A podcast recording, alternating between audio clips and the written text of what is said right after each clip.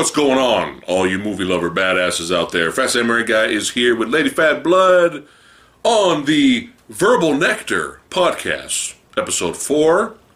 How you doing? Great. yeah, It's not that I, you know, really- don't live with you or anything. I'm thrilled to be here, and uh, I love talking about movies. yeah, we, we we like the movies. We like to go to the movies and talk about the movies. Do you like movies? yeah. But welcome back, friends, family. That's right. Welcome back to Verbal Nectar Podcast, the ridiculous name for the ridiculous podcast.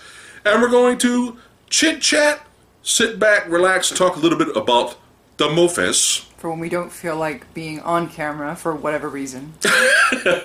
for when we, Well, it's called time constraints, for man. when, for when we've already seen the trailers and can't do a reaction Yeah. slash review. Yes, because when all our trailer reaction videos are real, so all of you out there that are saying that that's the shit is staged, you can go fuck yourself. Has anybody ever said that? Yes. Are you serious? Yes. Yeah. Are you serious? They feel some of our trailer reactions are Which are ones? staged. Which ones? Last Blood, the very the, the most recent What? one. Yeah. Are you serious? Yeah, this is fake. Staged. What?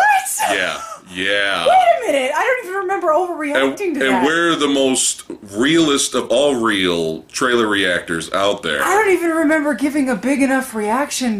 Did you? I don't know. Oh my god, that's It doesn't matter. That's It's just- insulting. Oh my god. There have Well- been listen, let me let me just let me just give you some context here. There have been I can probably name maybe two trailer reactions that we filmed that would be the first Avengers Endgame teaser Uh-huh. and X Men Dark Phoenix. We did not release the videos. Right, Because the reactions were terrible and non existent. Right. We didn't Yeah. feel that it was worth actually releasing the video to. So Yeah, well, Endgame- we don't we don't yeah. do it's like we don't Yeah, if we were if we were fake, yeah, we would have just We would've would've- released those videos. We would have or- redone it. Yeah, we would've redone them. yeah, we would have redone them and overreacted on camera I mean, yeah. and then re-uploaded it. Yeah, so Yeah. yeah, there's yeah, Yeah. there's no reason for us to be fake because we're too stupid to know. It's too we're too ridiculous to be fake. I'm just saying we're we're too idiotic to, to be anything other than what we are. Anyway, Anyway, anyway, so the Joker final. yeah, we're going to talk about the Joker. I, I know we've got a lot of requests to do a reaction video to the final trailer of the Joker starring Joaquin Phoenix. It ain't gonna happen. Sorry. um, by the time it came out, you had already seen it. Yeah. I was pulling overtime at work. Yeah. And I didn't get to see it. And if we were fake, Yeah. if we were fake reactors, Yeah. we would have released the video. Yeah. The And- most popular video that people are going crazy over Yeah. trailer right now. If we were desperate for views and Yeah. sellouts and shills, we would have released one. I'm gonna be honest. Okay. I'm glad we didn't But because it's called We Have to Work. yeah. Our time, you know, what what, uh, what is it? Time. Our time schedules don't meet all the time. Yeah, we don't co- our schedules don't coincide at all. Right. Um, and so when we get time, and if the trailer is interesting, And if our reactions are noteworthy, or Yeah, if we then we'll do like a we- video. if we feel like we had anything to say Right. about said trailer, Yeah. and that's again, I'm glad we didn't film a, a, a, a second trailer reaction to the Joker because honestly, Yeah. I did not have any kind of reaction. and neither did neither did I either because um, okay, so if you guys have seen or not seen our first uh, trailer reaction to the first Joker trailer, I got really excited. I was like, just oh man, like the song they picked was perfect for the movie, and and we were thinking about the possibilities of what the movie could be about, and and just talking about all kinds of stuff. So we we were excited with the very first uh, trailer of the Joker. And moreover, like, very intrigued. Yeah, more really interested. Yeah, to see what you know what this movie's all about.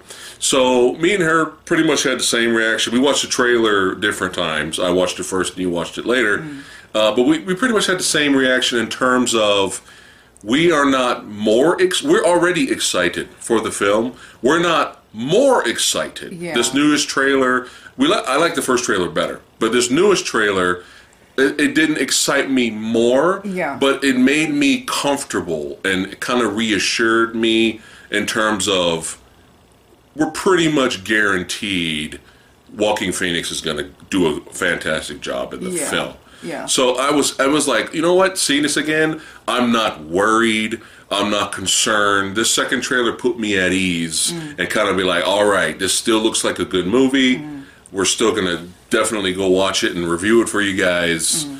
Um, but I'm, I wasn't more excited. I was more like, hey, this still looks good, and I can't wait to check it out. I, I have a different. And you felt like that or no? I have a I have a different set of expectations for this movie that I don't typically have for comic book based films. Yeah.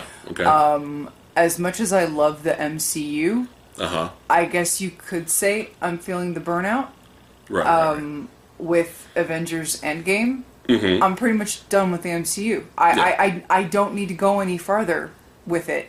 I, I saw uh, the last Spider-Man film and I'm good. Yeah. I'm good to go. I, I'm done. I have no reason to follow it anymore. and now that Spider-Man Yeah. has been yanked yeah, back and to that's, Sony. that's that's a moot point at this at this at this junction. That is no longer even a, a relevancy, and I, I feel like you know Marvel had their own brand of of superhero films, and it was fun and it was yeah. fine. Yeah. Um, it was a great ride. But you know when when I first when when when uh, the Dark Knight films came out when when uh, Christopher Nolan's Batman movies Mm-hmm. Right. were were out. Changed the game. I was so, especially when The Dark Knight came out, I was so heavily invested that when 2012 came out, when that, when that came around, it was down to two major films that year. It was The Dark Knight Rises and Avengers. Now, obviously, we were all pumped for Avengers, but I was really, really pumped for the end of the trilogy, Yeah. which was The Dark Knight Rises. Right. I haven't had that from DC since. Yeah. You mean in terms of I anticipation? from DC. Right. Anticipation. from right? them correct Right, because right, they they had their they've gone off on their little tangents Mm-hmm. and you know they had their own style of of comic book films Right. with with Christopher Nolan's aesthetic and that and that which has split the audience. and that's fine Yeah. but I personally loved it and I miss it and I miss DC's direction when they had it and this particular film in the Joker I want it to be something special Yes. and I think it can be. Mm-hmm. And I don't think this is going to be your typical, like casual audience member crowd pleaser. I, I think No. I think this is gonna confuse some people because they're gonna want to know why isn't why isn't Batman in this? Mm-hmm. They're gonna want to know why why isn't this pre- preluding to the uh, Suicide Squad? You know what I'm saying? There's gonna be a lot of people asking dumb questions about right, this Right. Where's Ben Affleck? Where's stuff the you know Justice stuff League? like that they're not under, they're probably Right. not going to understand that this is like a completely unique one-off thing Yeah. and i'm i gotta say if if they stick to their guns Yeah. and and they you know dig their heels in and this is a one and done which we all we've heard that this is Yes, it this is Joaquin phoenix is not a diva he's not gonna he's No. not gonna you know oh give me some more money and we'll talk about a sequel he's not like that Right. Mm-hmm. he's he's his own entity and i i kind of if this is what i think it is yeah. I want DC to do more of this. Oh yeah. I want DC. One-offs. I want DC to put all of their money into these kind of more thought-provoking, more interesting character studies Yeah. of what Yeah. films can be based Yeah. Mm-hmm. off of comic book, you know, properties.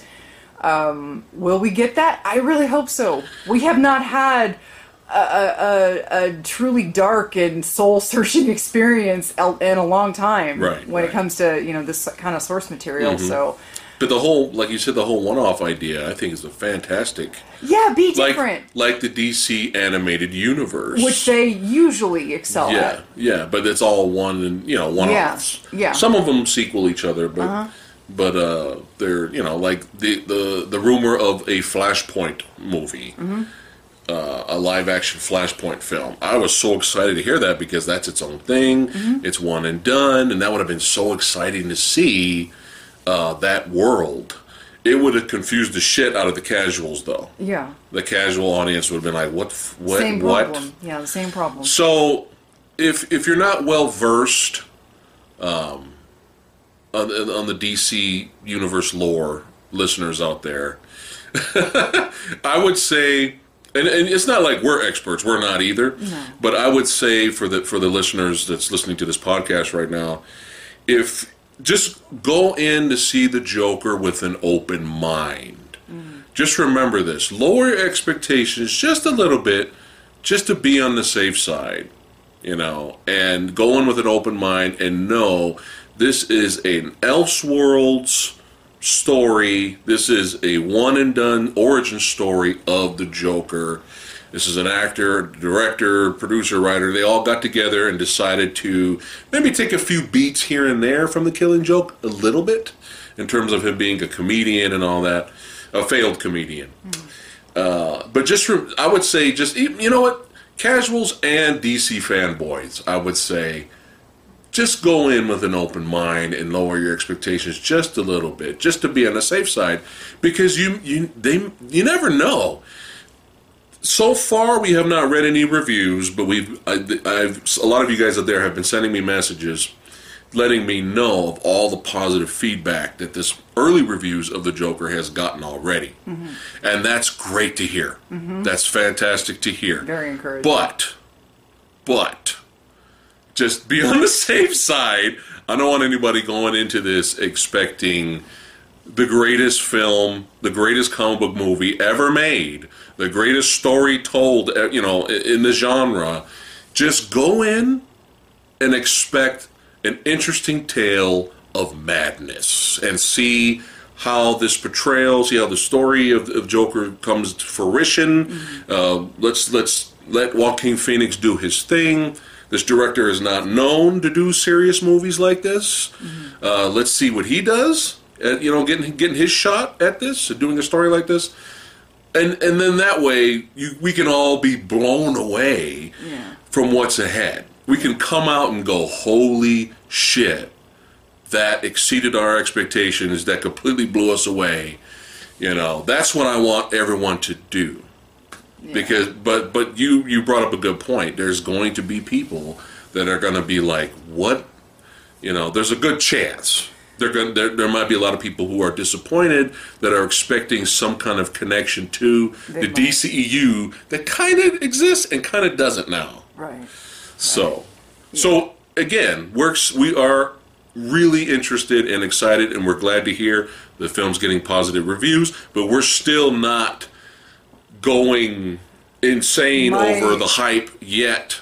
I have a personal reason for Yeah. that. Okay, go ahead. Oh, What? damn it! Here we go. Anybody who knows me knows what it is. Um, Godzilla King of the Monsters killed my ability to be overhyped for anything anymore. Yeah. Um, But I feel like personally it's a good Yeah. thing. Because if that taught me anything, it's to calm my fucking expectations the hell down. yeah. And, you know, maybe I would have enjoyed the movie a little bit more if I hadn't gone in, watched fuck, four fucking trailers, watched every single goddamn TV spot. And kudos to Warner Brothers, like we were talking about the other day, for only having two trailers on this movie. That is unheard And of. that's it. We have seen not one damn other thing No. ruining, oversaturating Yeah. This movie to the point of where, okay, I don't even want to see it anymore because Yeah. Mm-hmm. I felt like I've seen most of the movie and overhyping the shit out of it. Right. It's just two We're trailers. gonna go into this movie barely knowing a thing, and Right. I am I am thrilled for that fact alone Mm-hmm. that we literally don't know what we're gonna get. I think Right. if anything, It's gonna be exciting. That's what I'm most excited about. Yeah. Is that I literally have no idea what I'm going to get out of this movie, and you never get that anymore. No. you do not get that. this that five billion. pleasure. This five billion TV spots. No, you do not get the joy and the pleasure of being surprised by movies anymore unless you just happen to stumble into a theater Yeah. and, well, what's this? I've never heard of this. I'm going to go see this because I've never seen a trailer on it before. We've seen two trailers. Yeah. They've mostly had the same footage on it. Yeah, Mostly. and that's one of the another one of the reasons why I'm glad we didn't really do a trailer reaction to the second trailer is because it didn't really show that much more. Yeah, it didn't. It was kind of the same and I'm. I'm happy. I'm happy Yeah, that it didn't. yeah. Because I, like I said, we're gonna go in fresh. Yeah. We don't know what to expect. And that's another reason why on the channel we don't do trailer reactions to every single trailer that comes out Mm. because we do want to be surprised. Mm-hmm. If something's interesting, we'll do a reaction uh, to it, a video to it, because we want the audience to be there with us, Mm-hmm. our viewers, and, and enjoy us either hating what we're watching Oh, or, or being entertained by it. But yes, uh, Joker, uh, we we are very intrigued and interested to check out the film, and we are happy that it's getting uh, positive reviews. And but I'm- we're but we don't have Joker boners right now. No, I my great my greatest hope is to come out giving this a five. Oh yeah, and come hopefully out yeah, Mm-hmm. and come out saying this was one of the greatest movie experiences I've ever had. That's my hope. yeah. Um, so But yeah, we'll see. We'll see, I, we'll see. I love that I have no idea what I'm to get. So, uh, talking about the trailer again, um, it looks now kind of looks like Zazie Beetz is the love interest. Uh, there was a, Mm-hmm. A scene. little odd, the age difference, but that's Hollywood for you, I guess. Thomas Wayne. It looked like he punched the Joker. We don't know why or Joaquin. Um, but there was there was some definitely some great moments in that second trailer where he's talking to the counselor. She's like, "We're done," and he's just like, you know, "What's on your mind?" or whatever. And he's kind of like, "All I have is negative thoughts." I mean, that's just crazy, man. And I love how he's doing his laugh. Mm-hmm. Great laugh, by the way. And then he shuts down blank. Mm-hmm. yeah. Stuff like that is like, yes, we're. I think we're in for a treat. Yeah. We are in for a treat here. It looks like he's going to be the one possibly Yeah. inspiring the madness that's going to be ensuing in the city, and Yes. look- it looks like he's just going to enjoy it, sit back. It's it's literally almost the the the saying we got in in the 2008 Dark Knight. Some men just want to watch the world burn. Yeah. we might actually get to see that we might, that yeah. that actual thing happen possibly. and we're really happy the movie's rated R. And Thank God this they didn't bitch out. You know, and it seems that if anything, also they're they're the gravitas that they're giving this film, how seriously they're they're they're taking it, and just the actor that they've gotten to play him. That alone is Yeah. just it, shows that they care. Yeah. and just the fact that they're going there, that they're doing this whole thing, and they're treating it with such respect. I, like I said, Mm-hmm. I I have I have my fingers like quadruple cross for this. Now movie. here's the, here's the thing, uh, all you listeners out there. If the movie is as good as we want it to be, we have to make sure it's a, it's a success. Yeah. Because if this movie critically does well, And but financially yeah. bombs, It's not gonna matter. DC and, and, and mostly Warner Brothers will be like, well, we're never doing that again. Yeah. We're never taking risks again. Yeah. You guys want to do some special one-off? Nope. You want to make a rated R comic book movie? Nope. yeah.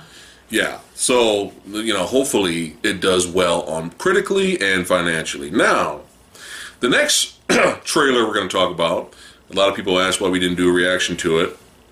Kind of the uh, same reason. Kind of same reasons. Yeah. If you, know, if you don't see a reaction video, it's called work. Yeah. We work for a living, guys, okay? Yeah. All right, so D23, special look at Star Wars The Rise of Skywalker footage. Now, oh boy. the first teaser we did a reaction to, and I unfortunately I kind of fanboyed out a, a little bit when I heard Sidious's laugh. I Yeah. kind of lost my mind because it was unexpected, Yeah. And I said, "Are you fucking Sidious?" Which a lot of people enjoyed that. Wah. Uh, but you know, it's a fake trailer reaction, so I had that planned. Oh. Yeah, wow. I wrote the well script. Done. I wrote the script down Oh, well so I done. could see it right at that moment because you know all our reactions are fake. Good job. So, so I, you know, it was just a teaser. I w- it was ha- I was happy to see Lando back with Chewie and the Falcon again, and I kind of fanboyed a little bit. I'll be honest. Okay, I grew up with Star Wars. I am a little interested. I'm Yeah, little you did too. That's fine. Now, when I watched this uh, trailer, the the fanboy in me and the excitement of just watching and revisiting the Star Wars universe again came back. Uh, they, they played the whole nostalgia card the first majority of the trailer, really. And I'm like, okay, I did, I bought it. I know a lot of other people didn't buy it, uh, but I, I got the nostalgia. You know, Lady Phatblood did not buy it at all. So, but I bought it, and I was like, oh, there's the feels of the good Star Wars movies. Well, they did throw in the prequels there too, but you know what I mean. Yeah. The feels of the original trilogy footage and, and seeing that, and then now they're you know they're making a big deal of this is the finale of this new trilogy. Uh, bring your friends, bring your grandma, bring everybody to see this movie, and you know, I was happy to see the glowy sticks again. I'm sorry. I know, I know, I know. the uh. Last Jedi had glowy sticks, and it brought me back, and I was really disappointed with the Last Jedi. But here we are. Glowy sticks are back. We got glowy sticks fighting. I, I like I like the shot of, you know, Rey training in the forest, and she's using the forest to, you know, flick that lightsaber around. I think that's dope. I, that was cool to me. Um, I didn't see Rose anywhere, which was uh, you know positive. they show Finn with some other girl, uh, which I'm very happy about that. Oh Lord. And uh, you know, anyway, glowy sticks. I was kind of happy to see what I saw, and the end shot of Darth or, or excuse me, Sith Rey. That came. I was I was not expecting that, and that kind of caught me off guard, and that I got a little bit of excited uh, when I saw that, and especially visually, visually, and when John Williams' score posted over the trailer, they knew what, exactly what they were doing. Visually, seeing Rey versus Kylo. Kylo Ren. It looked like they were fighting on a ship, and you got waves and in the ocean crashing around them, and the camera's zooming in on there. That got me really excited, and mostly not not it, it got me excited not just for oh here's the finale fight of this movie. It got me excited because you could see the potential of what could be in future Star Wars films. You see what I'm saying? Mm-hmm. That visual shot could be another Sith from another story versus another Jedi, for, or you know, or someone powerful in the Force with from another story with new, interesting characters, hmm. with new adventures, not coasting on the old school. And hmm. that's kind of what I looked at, and I was just like, oh, what could we have? You know what I mean? Yeah. I wasn't like, oh my God, Rey versus Kylo. Oh, I wasn't orgasming because of that. I was more like, this is what should be. Mm-hmm. Visually, we have the technology, the directors, you know, we have it. Let's make some good Star Wars movies here with new characters, interesting characters, a, a, a great story. Let's go on another adventure with another crew. You know what I mean? Mm-hmm. So I fanboyed out a little bit. Mm-hmm. I'll be honest. Now, revisiting it again, reality has set in. and Lady Phatblood's pretty much gonna break it down, her reaction to the trailer, and, and I'll jump in whenever needed. Now, that wasn't a trailer. That was not Yeah. a trailer. That Right. was um that was a really nice orchestral piece of Star Wars music, starting off with the Yoda theme, which very nicely slowly merged into Rey's theme for no apparent reason, but I forgave it because I happen to like both of those themes very much. Uh, which consisted mostly of three much better films merging into three not so great films and then merging into what we have now, which isn't much. Yeah. basically it reminded me of ghostbusters 2016 trailer where we do not have the confidence in our own project right now to think that people are on board with what we're doing. So let the nostalgia flow Right. and right. you, you remember all this stuff this is why you're here remember Right. Mm-hmm. all this but the problem is i think i think they they know that they've fucked up a lot of their fans faith Yeah. you know i mean some Mm-hmm. a lot of them are still around Right. and you know there's never there's never everybody's abandoned the fan base it's never like that there's always going to Yeah. be it's always going to be split everything Yes. is always going to have two sides Oh yeah, there's a lot of huge fans Yes. of the Last Jedi. and I just thought this was not. I didn't feel like this was a trailer. I thought this Right. was just. It w- it really wasn't. I felt like this was a promotional. This would have been more of a teaser than yeah. anything. Or a TV spot. This this had Yeah. no, this told me absolutely nothing about the film. Right. I have no idea where this movie is going. Yeah. And not in a good way. Right. Like we were just talking about Joker. Right. I, I feel confident that This- I'm going to walk in being pleasantly surprised to Yeah. Joker. And where this is this movie, I feel like this this film, this franchise, this last trilogy has been rudderless since the get go. Now I defended uh, the Force Awakens. We both did, I defended it for tugging on nostalgia because I Right. felt like the fan base. It had to happen. I felt like the fan base after the second trilogy Yeah. was traumatized Right. and bitter Yeah. Mm-hmm. after what happened. And they needed to be reassured that things were going to be okay, and that's why they needed to kind of Play it safe. they needed to play it safe, Yeah. and they needed to rely on seventy parts n- nostalgia and the rest on their own Right. characters. And I thought after that we would be done with it, and we'd be able to go tell our own story. Mm-hmm. Well, you know what ended up coming about was that we never had a direction we never No. had any we never really had a, a, a particular direction we were going to go with any of our characters that we introduced in this story and Right. i know george lucas always said that his his his original films there were always nine parts and he always knew the direction that they were always going to go even though he started with episode 4 Yeah. and he allegedly always knew where the beginning middle and end was and all that.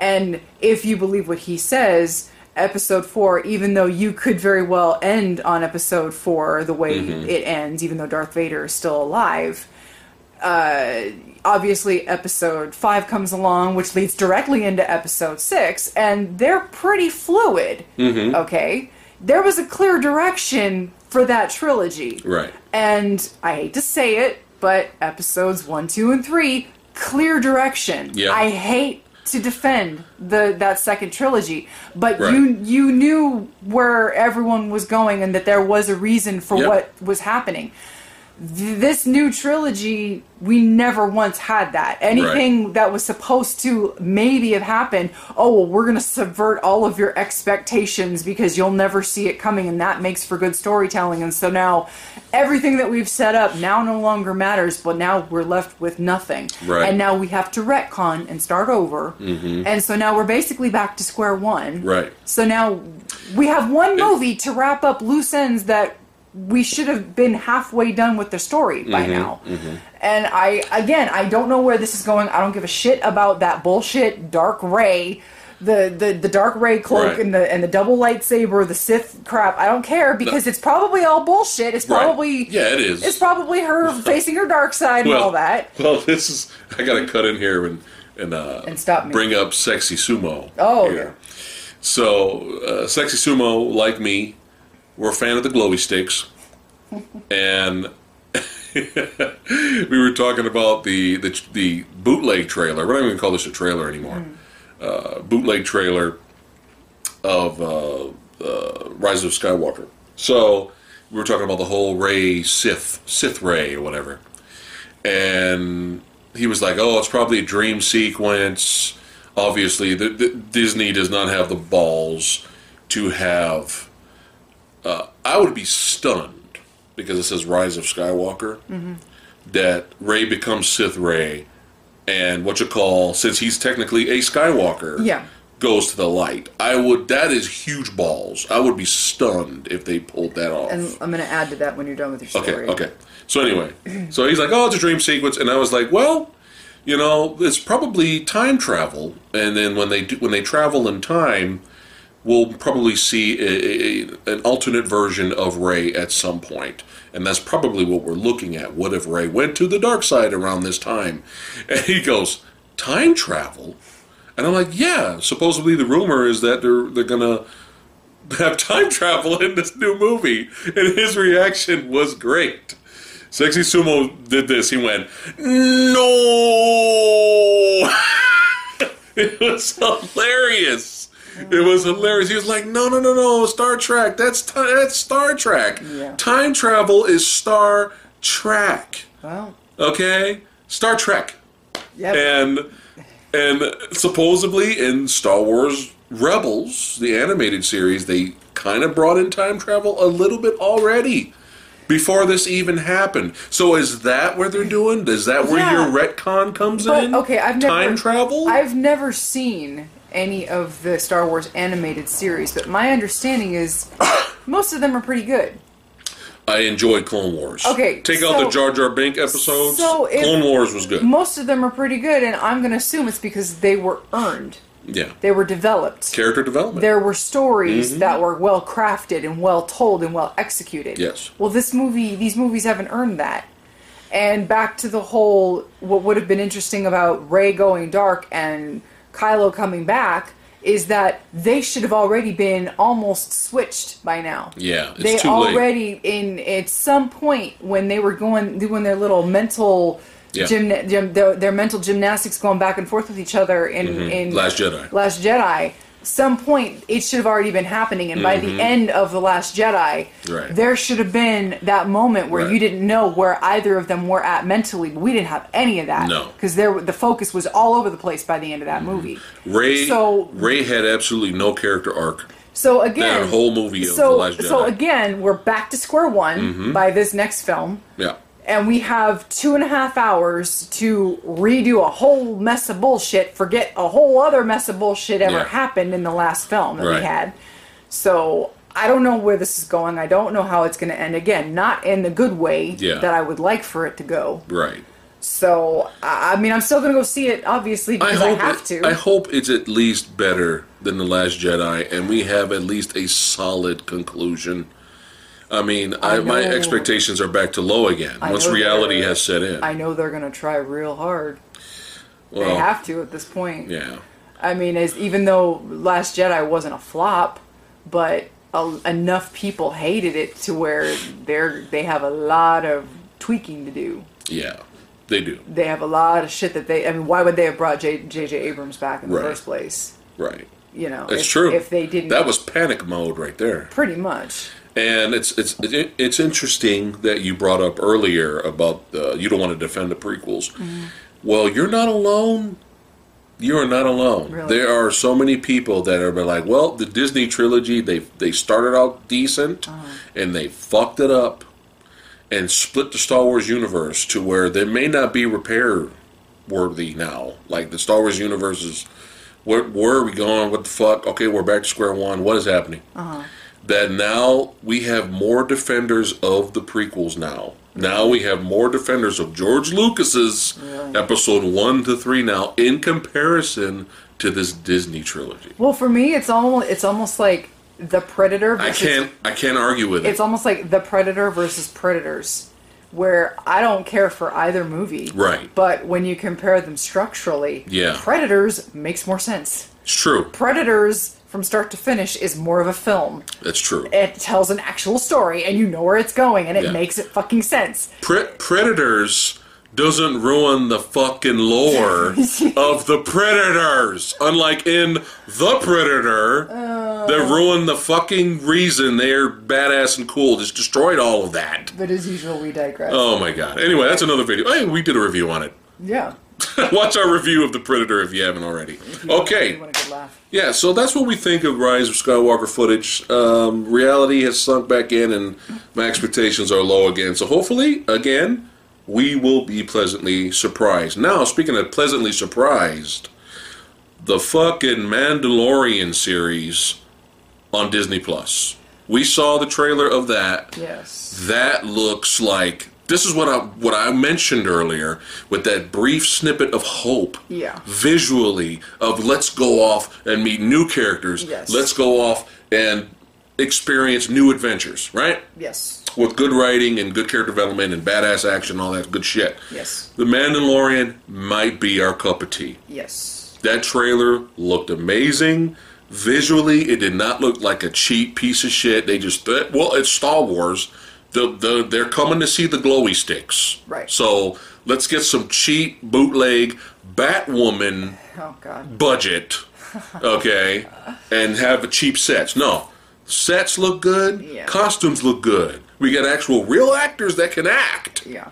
in here, and I think Pedro's going to do a great job. Yeah. Yeah. Keep in mind, I'm not. Visual, even even the special CGI special effects, Yeah. do not look cheap. Yeah. Keep in mind, me personally. This looked better than Solo. Oh, well. But go ahead, go ahead. keep in mind, I I, I have nothing against people who who love Boba Fett, Yeah, but I don't understand why people love Boba Fett so much. right, right. Okay. I don't get it. I mean, Right. but remember, I didn't grow up on. He, I just okay. He looks. He looks cool. Yeah. And okay, Well, Okay. appa- apparently in the lore, okay, but with five billion you- magazines yeah, and comics if- and books, If you just watch, he did not die Um, in Return of the Jedi. Uh, only, only if you don't just watch the movies. Then, And if you go off and you, you read the books and this and that, okay. But Yeah. so I get it, but I don't get it. So I am not a fan of Right. the whole. Well, this is a this is no, I not, know, I know it's not Boba Fett. Yeah. I know it's not Boba Fett, but you might think, well, I love Boba Fett, so yeah, I'm gonna love the Mandalorian because he Yeah. comes from all that, whatever, yeah whatever, the, whatever. the the bounty hunter sect Right. of Star Wars. So this is not me. I, I have no attachment to any Right, of that. right, right. This legitimately just looks fascinating. yeah, I, I And that's wa- all it needs I've- to do. I've been wanting Star Wars to go off and do their own thing, yes. even though even though uh, uh, Rogue One was Yeah. um, even though it was part technically part of A New Hope. right. It was a prequel, obviously. Mm.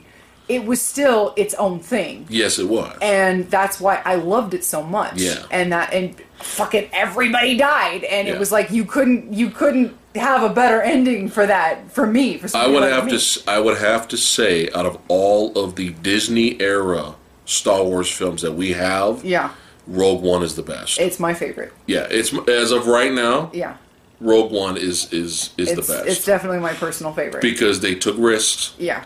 And it had balls. Yes. Yeah. And so it was it was off on its own little mission, yeah. and it, it didn't. And it's rely- even though it was part of the, Yeah. the the original trilogy, it still kind of felt like its own thing. it like did for me. like you said. Yeah, it did for me. It felt like a, a one-off movie, a Yeah. spin-off film. yeah, it didn't have to rely too too heavily off of nostalgia because Yeah. you know everybody. I don't understand how some people are so disappointed with that movie. And they ragged on it so much. No, that's fine. To each his own. Yeah. If you don't like it, that's fine. I mean, There's, I'm sure there's people out there that hate Empire Strikes Back and they think it's a piece of shit. oh, it's boring. Yeah, no and act- that's perfectly fine. Because they don't use Just their, don't talk to me. They don't use their lightsabers enough. At Yeah, Empire don't Strikes message Back. me. Yeah, if that's how you feel. They don't flip enough when they fight with their lightsabers, so it's boring. Yeah, yeah, Yeah. yeah, yeah. There's, there's people out there that, that hate Empire Strikes Back because it's boring. Anyway, they missed the whole fucking point. Anyway, it was fine. Anyway, Um, but yeah, I mean, uh, it felt different, yeah, and that's why I liked Rogue One. yeah, It played with nostalgia. The Darth Vader scene, we all orgasmed, yeah. and but it it didn't rub it in your face that much. The nostalgia part. Yeah. Remember this? Remember this? Remember this? Yeah. Remember this? It wasn't the whole entire fucking movie. Yeah. And again, that's why I've been wanting Star Wars to be able Yeah. to go off, and and that's the one thing that this new trilogy has Yeah. not been able to do. It's not allowed itself to do it, and so this, the, the Mandalorian, Right. is basically what I've been wanting. Yes. you're still in the Star Wars universe. Yes. you're well within the lore. Yeah. but you are just off doing your own thing. People can die. People can get fucked up. Mm-hmm. Yeah. anything can happen. Right. You know, it, it looks it looks great, like you said. It doesn't look cheap. Um, I'm very, very, very tempted to drink the Kool Aid and pay for the subscription. I'm, I'm, I'm about, Might have to. I'm about two more shows away after hearing about um, Falcon and Winter Soldier. Yeah. I'm close. Right. Because Falcon and the Winter Soldier, I'm, I'm not gonna lie, those two together, um, mm, Right. So them. you're done with the future of MCU in terms of films. Because my characters are gone. No, I'm just saying. Yes, But because you- my characters are gone. Captain America is gone. Right. Uh, But you Winter don't mind- Soldier is gone. Everybody's gone. Like they they don't have any more future movies. Right. They they're not involved anymore. Vision's dead. But you're excited about the TV version of if. Sam and and Bucky are in a show together, absolutely, I will be there. Yeah. I love those two together. They were cracking me up in, in, in Winter Soldier and Civil War. Oh my god! Well, not, not Civil War. In Civil War, yeah. Civil War, yeah. They had the they had the the unspoken nice Yeah. head bobbing scene when they were when Sam um, The cat was with his girl. was kissing the blonde. Yeah, like, yeah, oh my god, They're going to be fun together. They're going to be fun together. But yeah, there's there's that show and The Mandalorian, so we might Might have to give. we in. might have to give in. Give in. At least give it a shot for a while, and if it goes to shit like Game of Thrones, Oh. fuck Game of Thrones. Oh, did you Yeah, know that? I just want to throw that Did in there. did y'all know that Game of yeah, Thrones had a fuck shitty, Game of Thrones. Game of Thrones had a shitty ending, and Yeah. and Phat Samurai hates it with a passion. Now, anybody who wants a free copy of uh, any of the early Game of Thrones Blu-rays, uh, he might be in the in the. we'll see. We'll see. Oh God. Anyway, anyway, uh, enough with that season eight bullshit of Game of Thrones. Now we're going to talk about Terminator: Dark Fate. yeah. That's the name of it, right? Uh huh. Okay. All right. Another trailer reaction we didn't get a chance to do. I think a lot of people would have been pissed off with our reaction. But here's the thing. Don't Here's the thing. you can still get pissed off right now. Yeah, you get pissed off right now. Now, here's the thing. Here's the thing. Uh, when we watched the first one, the first trailer for Terminator Dark Fate, um, it looked interesting. I was like, okay, look, I don't like the way that the, the, the new Terminator looks. Tijuan is what Angry Joe called him. Wow. I don't like the way he he looks. He looks so generic. Oh God, I was dying for Robert Patrick so bad. I mean, he, he- come on, this is supposed to be the killer fucking robot. This is the killer fucking robot, man. Not somebody that works at fucking the post office or some shit. The Geek Squad. The Geek Squad. Yeah, I mean, I, now I did appreciate this actor's work on Agents of Shield when I used to watch the show. I haven't stuck with the show since his season, and that's because this actor played a different version of Ghost Rider. He did not play Johnny Blaze, um, but the character he played was interesting. Okay, he wasn't supposed to be a killer, badass robot. All right? Mm-hmm. But when he transformed into Ghost Rider, that's when he became badass. So just because somebody transforms into a cool CGI character doesn't mean you cast that actor as being your killer fucking antagonist the whole movie. And yeah, he's CG enhanced, and that CGI did not look good. Mm-hmm. It did not look good when you would just see full him, full body as the the human form. The CGI did not look good. So anyway, first trailer, it looked interesting. It didn't really show us that much. It's always great to see Arnold back. I'm a huge Arnie fan, so of course I'm a sucker for that. So now we have arrived with the second trailer. Now, I would have to admit, it does look better than the first trailer. Uh, that was my reaction. Lady Phatblood's gonna tell she's gonna tell her side of the story. But that was how that was, as soon as that trailer ended, I was like, okay, that looks a little bit better than the first teaser. And then reality again hit in. Oh my god. Reality. And, uh, hitting you I a ton of Yeah, yeah, yeah. And there's nothing wrong. There's so many people out there that are so fucking excited for this movie. And that's perfectly fine, guys. Because at this point, they set the bar so fucking low with all these disappointing sequels and reboots and prequel bullshit with Terminator 3, Salvation, and Genisys. They set the bar so low, there's no other place to go but up.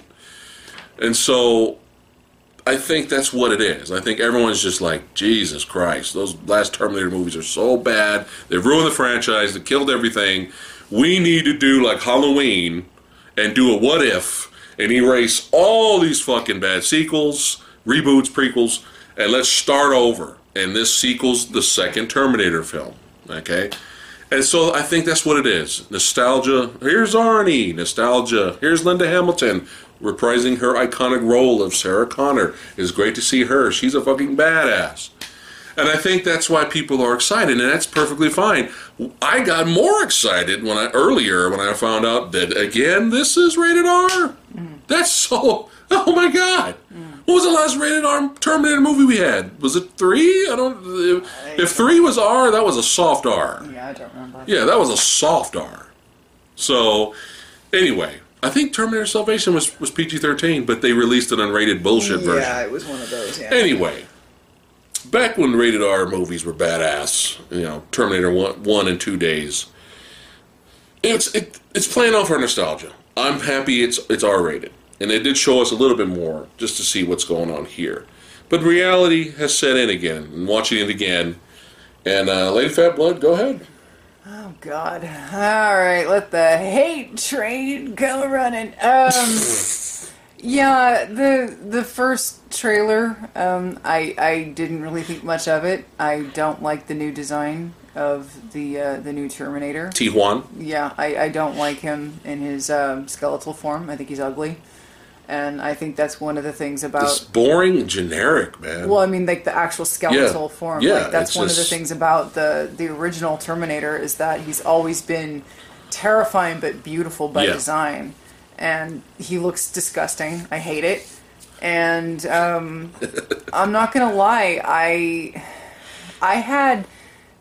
I had the the worst feeling the first time I saw the trailer for Genisys. I had a bad feeling about it, and Okay. I I have close to the same feeling about this, and I was right about Genisys. right. And you know, again, I went in not expecting anything from Genisys, and I was still sickened and disappointed by it. So. I'm, I'm going in with this not expecting anything. The second trailer did absolutely nothing for me, Uh huh. um, except it pissed me off about how irrelevant we're making Sarah Connor. Nothing she did matters. It, that's that's Apparently. what, that's what it's feeling like. Yeah. Um, I know they're going to be going through a lot of retconning gymnastics to make all of this to attempt to make all of this make sense. I get it. We always postpone Judgment Day. That was half of the fucking plot of Terminator 3. So we're basically rehashing plots from movies that we're trying to forget about. right. Okay, fine. Not just. Terminator 3. Sure, great. Well, yeah. Terminator Salvation. Yeah, that's that's the point. Well, the thing with Terminator Three was that they postponed it, and then it still happened. Right, Like is a- Terminator Terminator Two, they postponed it, but in, by the end of Terminator Three, it happened anyway. It and was so, inevitable. And so Terminator Four, it, it happened already, and so okay, But fine. no, the the whole the uh, the the new protector of generic girl number 5 in the movie. She says the same exact shit Mm-hmm. Yeah. that Sam Unworthington said in Terminator Salvation. I am human. I'm not. I, it's the same well, shit. except he really was a Terminator. He Yeah. just didn't know. I'm just saying it, it sounds It familiar. does. You're right. It does. Except she allegedly is just robotically enhanced. Oh, okay. So in the future, we've got scrappy human re- rebels fighting Skynet, but we can we can robotically enhance them now. So why don't we just do that to all of them now? She's probably the only one they could have made. How convenient. Yes. That's really. I'm sure we're gonna have a great explanation she's why the only one they could send back in time. And they had to do it to a 98 pound skinny bitch? okay. We couldn't do it to someone. Gina Carano. We couldn't do it to someone who looked like fucking Arnold Schwarzenegger? Yeah, okay. Oh, yeah. am I being sexist? Oh, what? Women can't fight? Okay, fine. Gina Carano. Fine. Someone. Whatever. Fine. Okay. anyway, anyway, it just.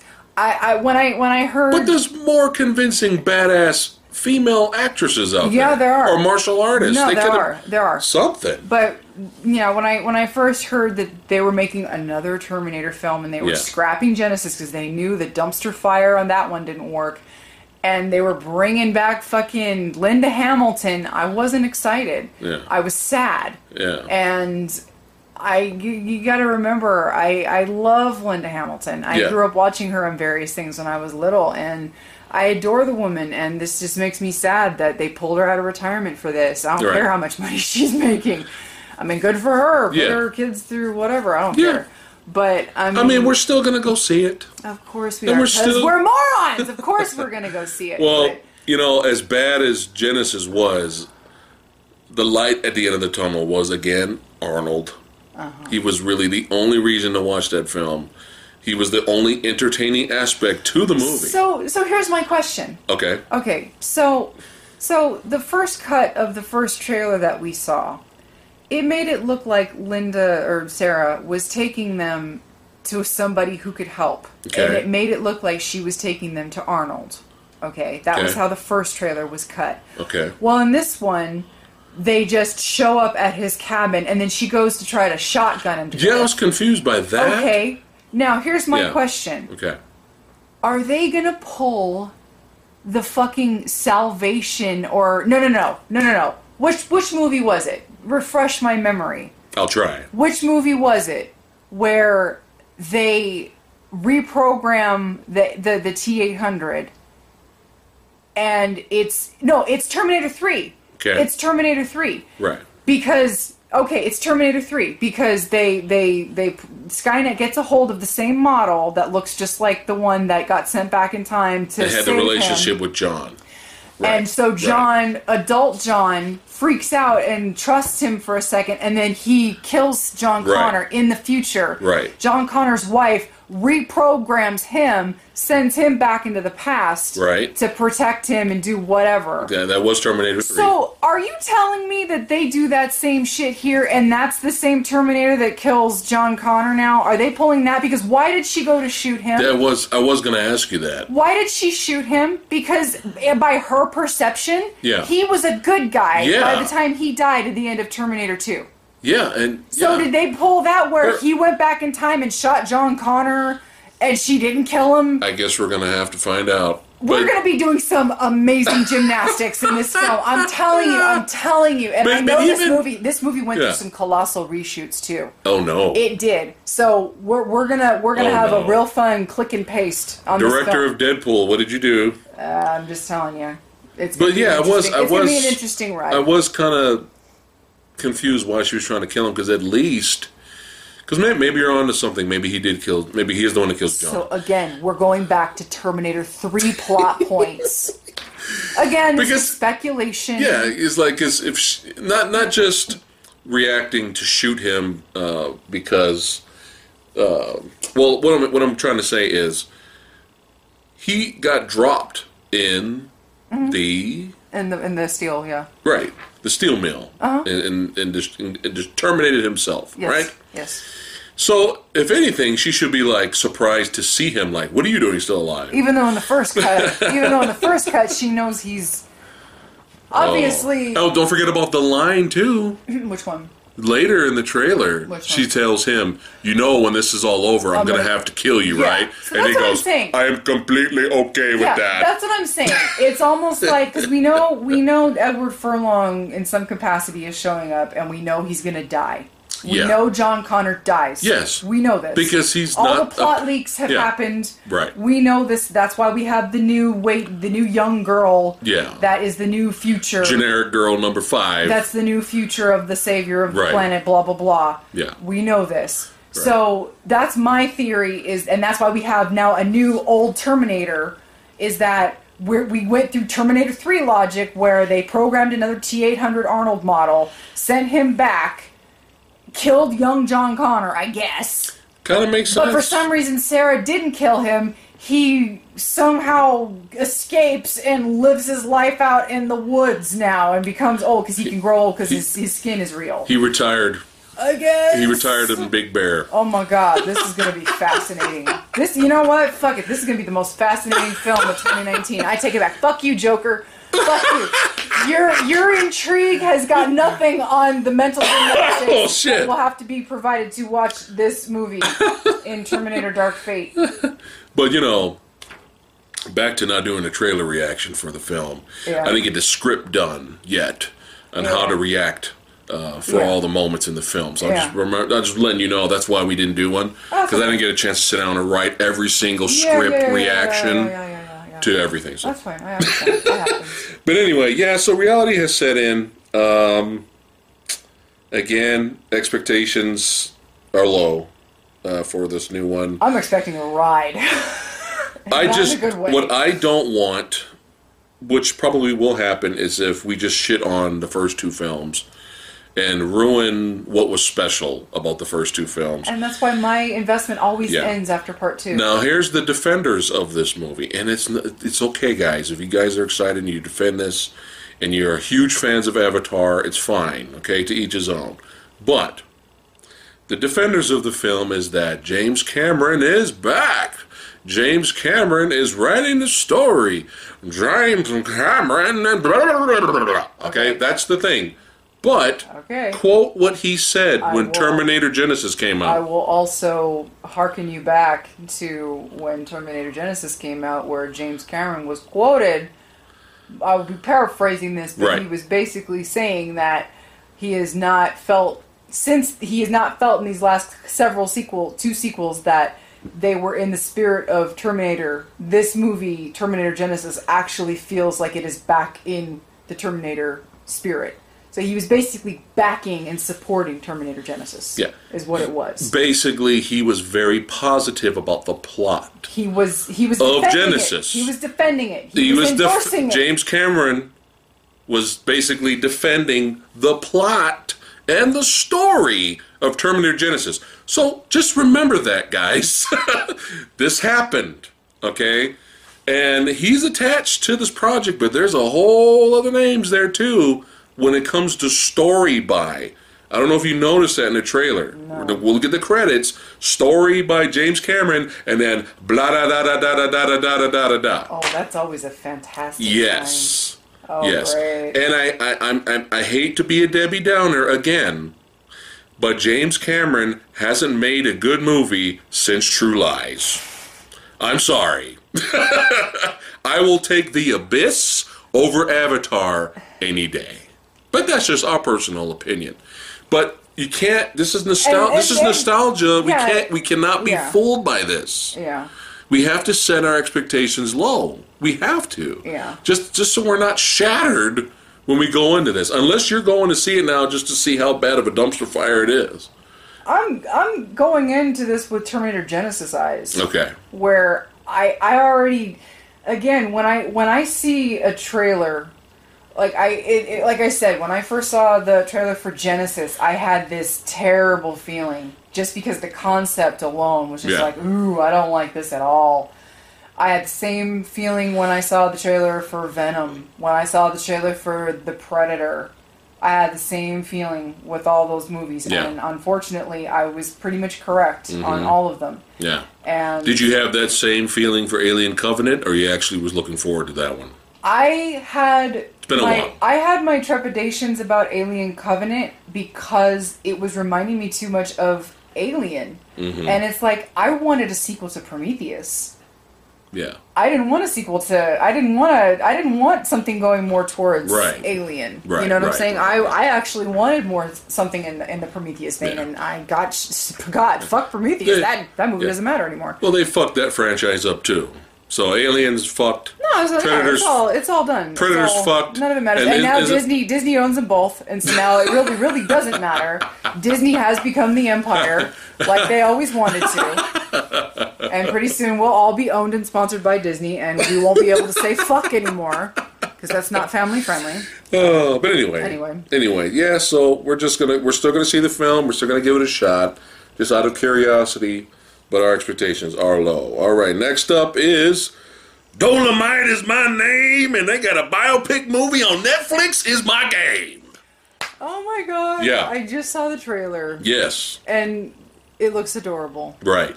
I I'm I'm looking forward to this. Yes. It, it looks like.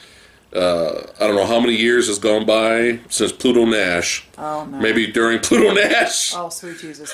hey, guess what? I know you Guess saw what? that in theater. I, I, Yeah. I was, I was. Uh, A uh, guy took Lady Phatblood on a date. it was not supposed This is to before me. It's before I came. Around. It wasn't around. even supposed to be a date because Lady Phatblood.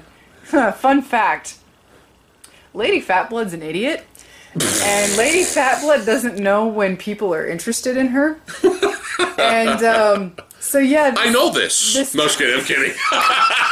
oh, boom! So this this guy this guy like just asked me to go check out something at a mall, and then it turned into dinner. yeah, And then, oh hey, you want to go check out a movie after dinner? And I'm like, Yeah. yeah, sure, I'm not doing anything.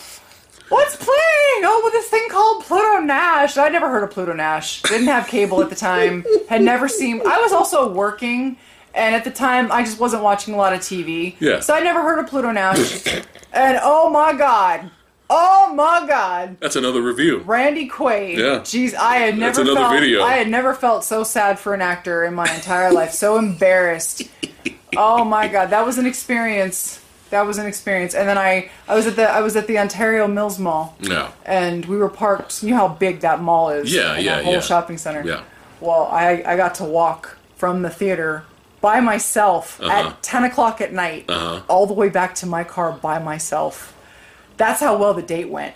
Just so you Oh. know. Yeah, it didn't go. What an asshole! It didn't go anywhere. So what? That's what I'm saying. It didn't go anywhere. He should have at least been a gentleman and walked you to your car. That's what I'm saying. You weren't being a bitch to him. didn't go anywhere. Wow. Pluto Nash. There you go, folks. Plu- Pluto Nash was that bad, it ruined future relationships. to my benefit. Ah. All right. No, my So- my casual, uh, uh, not even noticing if he was even interested in me is what ruined that. But anyway, Still. Still. He could have been a gentleman. he was a foot shorter than I was, still- so he didn't have a Hey. chance. I was gonna protect myself in that situation. Still. He did. All right. The benefits of podcasts, guys. You're going to hear all kinds of stories. God, anyway. Still, he could have been a gentleman and walked you to your car. Oh my All God. Anyway, All right. Um, so anyway, a lot of people uh, assume that the beginning of the end for Eddie Murphy was Pluto Nash. That was when the downward downward spiral uh, uh, happened with his career, Woof. and it was nothing but bombs, and uh, it wasn't looking too good. And it does. And, and, and I would like to create this. It's called Bruce Willis. Um, what, am I, what am I trying to say? Bruce Willis ism, Ism. Syn- or syndrome. syndrome. Yes, I'm gonna I'm gonna create this. And don't get me wrong, I'm I'm a huge fan of early Bruce Willis's work. Yeah. Bruce Willis to start decided to stop acting after Looper. Even though he still continues to make movies to Yeah, he, day. yeah. Looper was the last movie he said I'm gonna put on a good performance. yeah. So Eddie Murphy got Bruce Willis syndrome and uh, decided to not care, give a shit in all his movies after Pluto Nash. But again, the light at the end of the tunnel out of nowhere, we get this Netflix uh, movie, Dolemite, based off of the. It's a biopic based off the comedic, uh, or some would say failed comedian at the time Yeah. that decided to take a huge risk and make movies, and now all of his movies are cult classics. Now, Dol- the original Dolemite, the character he created, he made a movie off of that, and then this spin off into Petey Wheatstraw, the Devil's Son-in-Law, and the Human Tornado, and Disco Godfather. And at the time, many I got a story for you guys. Many, many, many years ago,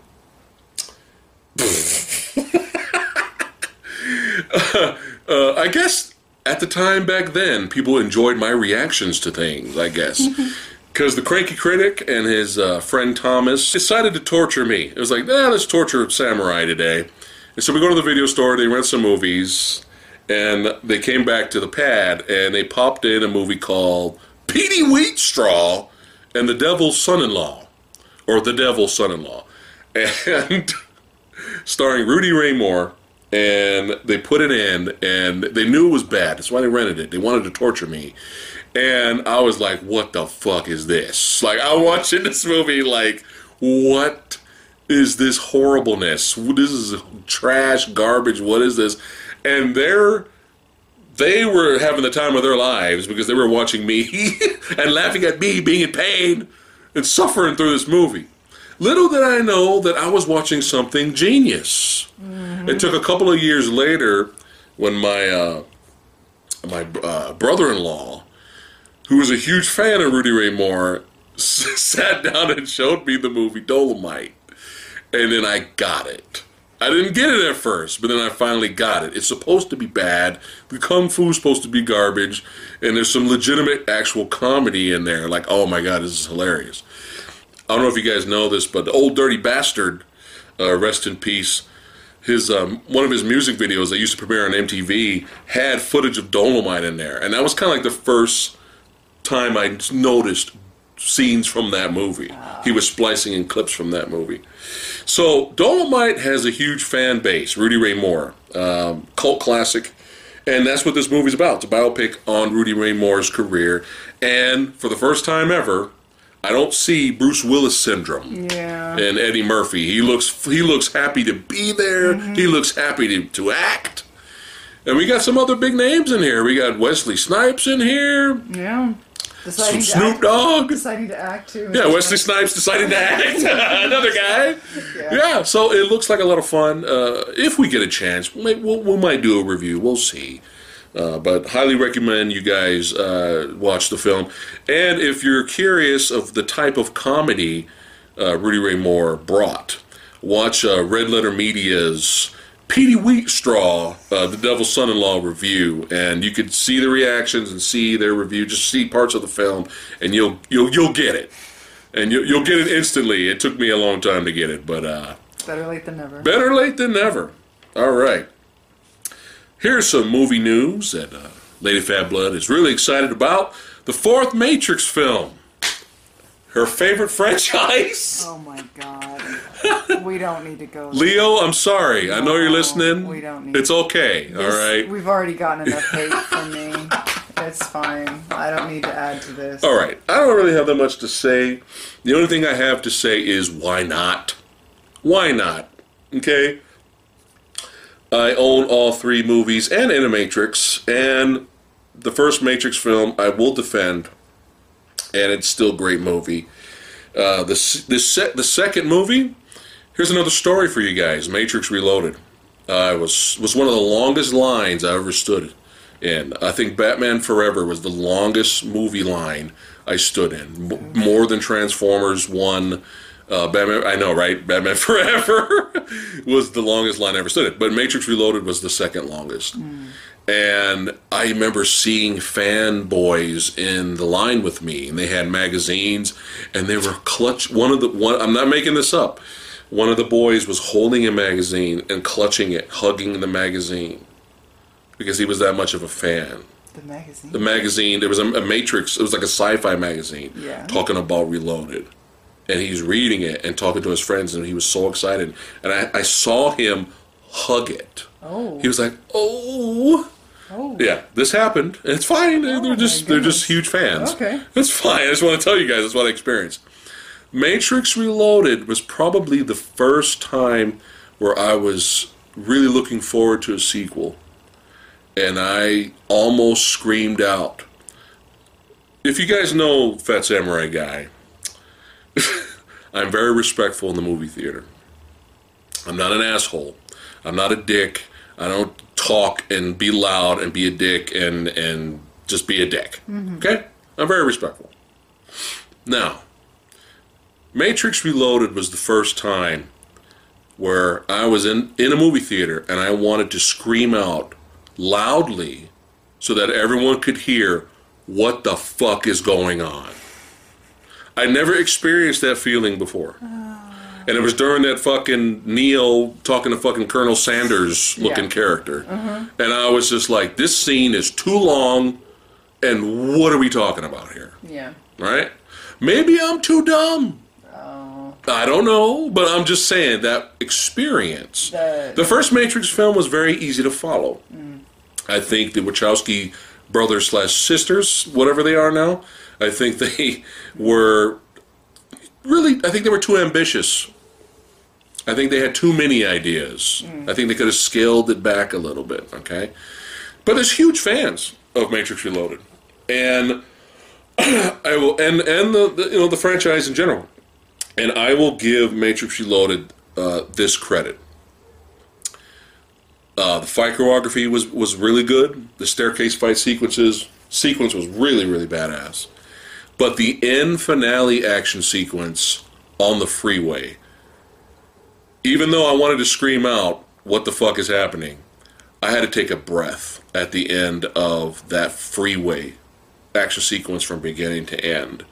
Because it was it's amazing. And if you watch that to still to this day it is just like a holy shit wow i can't believe they did this back then and uh, so if you guys haven't seen it if you're if you're not interested in the franchise at least watch that uh, action sequence because even though it's a lot of CGI's in there, if you watch the behind the scenes footage, there was a lot of real car stunts, a lot of practical effects were used, and that's why that sequence is breathtaking. So the movie, for me, at least has that. Matrix uh, Revolu- Revelations, Isn't it Revolution? Revolutions. It's been a long time, guys. It's been years. Uh, that was another disappointment. Uh, visually, had some cool shit in there. CGI sequences were fine. You get cool big mechs, and you know it's the closest thing to live action anime, I guess. Uh, that looked nice, but the the ending to the story was so dumb. I was so dumb. Like, oh, okay, we we could obliterate humankind and mankind, you know, but we're not going to. You know, the evil machines, the AI. We're not going to the aliens. What we're going to do is we're just, you know, thank you, Neo, the chosen one, for getting rid of the evil virus, Agent Smith, okay, for us. Thank you for doing that. So, what we're going to do is we're not going to kill you guys today. Nothing stopped them. Nothing can stop them from killing mankind tomorrow or finish what they started. But that's how the movie ended. Like they they pick up Neo, they transport transport him somewhere. He's the antivirus to the Agent Smith virus. It was just like, what? You don't remember any of this, do you? I do. I'm Yeah. just, I'm, keeping I'm just I'm saying, I was quiet. disappointed. I'm keeping quiet. I was disappointed in the theater. I'm giving the people what they want. Anyway, I was disappointed. Okay, maybe I'll revisit it one day, but I was disappointed. Okay, it just felt like so rushed. We got to end it. Let's rush the, the fucking saga, whatever. I also remember a certain female dying at the end who's magically coming back in this fourth film, but that's none of my business. Trinity? Wow, I completely forgot she died.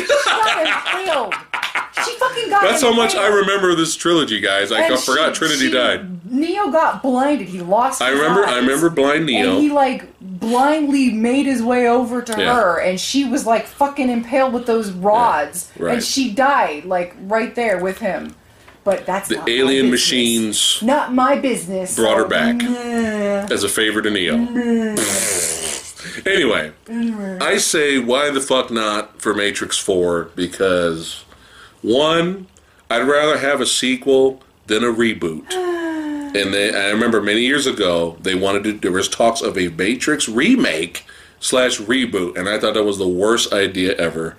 Nobody gives a shit about a Matrix reboot. So let's sequel it.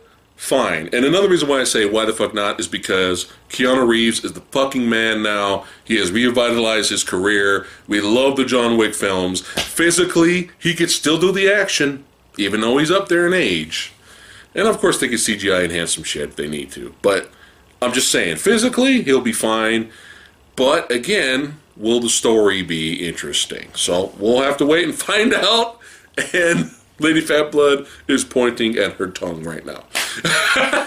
so that's my thoughts on Matrix 4. Why the fuck not? Now, something we're actually both really interested in this Mortal Kombat movie that's coming out. Yes. Uh, I don't know a lot of these the cast that's been casted as some of the uh, characters now. I know there's a Liu Kang. Uh, there's a uh, a lot. You know, there's a Jax. I think. There's Sonya Blade. Uh, I'm not too familiar with their work, uh, but two huge things stood out. One is the badass Joe Taslim as Sub Zero, which is perfect casting. And if you're unfamiliar with Mr. Joe's work, check out a movie on Netflix called The Night Comes for Us. Yes. Or you can check out our movie review on the Movie Dojo uh, on our YouTube channel. But The Night Comes for Us is fucking brutal, badass. It's the way action movies are supposed to be. Okay? If you're sadistic, If you're which we are. if you want an extreme action film, okay, it depends on what you're looking for. But he's badass, and he's perfectly casted as Sub Zero. And then a new reveal, one of our favorites. We've been fans of this actor for so long, and it's not just he. It's not just that he's a phenomenal actor. Okay, the first Japanese to star, you know, in a Broadway show with non-Japanese cast, okay? Because he's that good, okay? It's not just because he's a fantastic actor, but I don't know, he's one of Sonny Chiba's martial arts students. It's not that he's a hot old man. oh, Lady Phatblood got a crush. You got a crush. Anyway, Hiroyuki Sanada, badass martial art actor. has has grown to become a, a real straight up dramatic actor. Fantastic talent this guy is. And even though he's up there in age a little bit, he has been casted as fucking Scorpion. Are you fucking kidding me right now? Bizarre casting choice, but I I am not going to argue. Yeah. Made an odd little quick, not odd, but quick cameo in Avengers Endgame. We were not expecting. Oh yeah, Not- fighting uh. Hawkeye slash Ronin character in Yeah. Avengers Endgame. That was fun. Uh, but yeah, he's Hiroyuki Sanada is he's the shit. Now, do He's- we do we have a director locked in, or is this one of those? I have not got a chance to look into. I will, but I haven't. I haven't got a chance to really dive deep because I know into this. But you know, you know why? It, because there's been so many. That's what I was- We're doing a Mortal Kombat movie. No, we're not. Yeah. We're doing a Mortal Kombat movie. No, we're not. So I was just kind of like, I don't really want to look into it yet until we really get things going. like, but until there's the fact that we're actually getting a cast already. It's almost like until It's a good sign. until they're six weeks into filming. I don't even want to, right? Because like it, I was just gonna say that it seems like Mortal Kombat has been in development hell almost since Annihilation got came out and killed the franchise. And they tried with these, you know, the Mortal Kombat Legacy Right. shorts, and some of those were a lot of fun, and some of them were better than others. But Yeah. um, they tried to create buzz with those, uh, but it just wasn't enough. But Yeah. but um, I'm not positive. Maybe James Wan is producer. Hmm. He's involved somehow. Maybe that's what got things rolling. Finally, yeah. Um, but it better be fucking rated R. It better be rated R, man. Well, We've been waiting for a rated R Mortal Kombat for years. No, but I think that might be too wishful. Well, if it's not rated R, that'll be huge. That'll be really disappointing. But as long as it's a good fucking movie with badass fight sequences, of course I'm going to be there. yeah. But yeah, Hiroyuki Sanada as Scorpion. Yeah. So that's a little movie news uh, for today in terms of uh, what's coming out in uh, trailer talking. That's right. Now we're going to talk a little bit about some of the movies we recently just watched. I'm going to talk about a movie called The Shootist. Old school. And we just lost everyone right now. Old school John Wayne uh, Western. And what I didn't know, I mean, when he did this, he was really, really up there in age. And what I didn't know was he died after that movie. Like, that was his last film.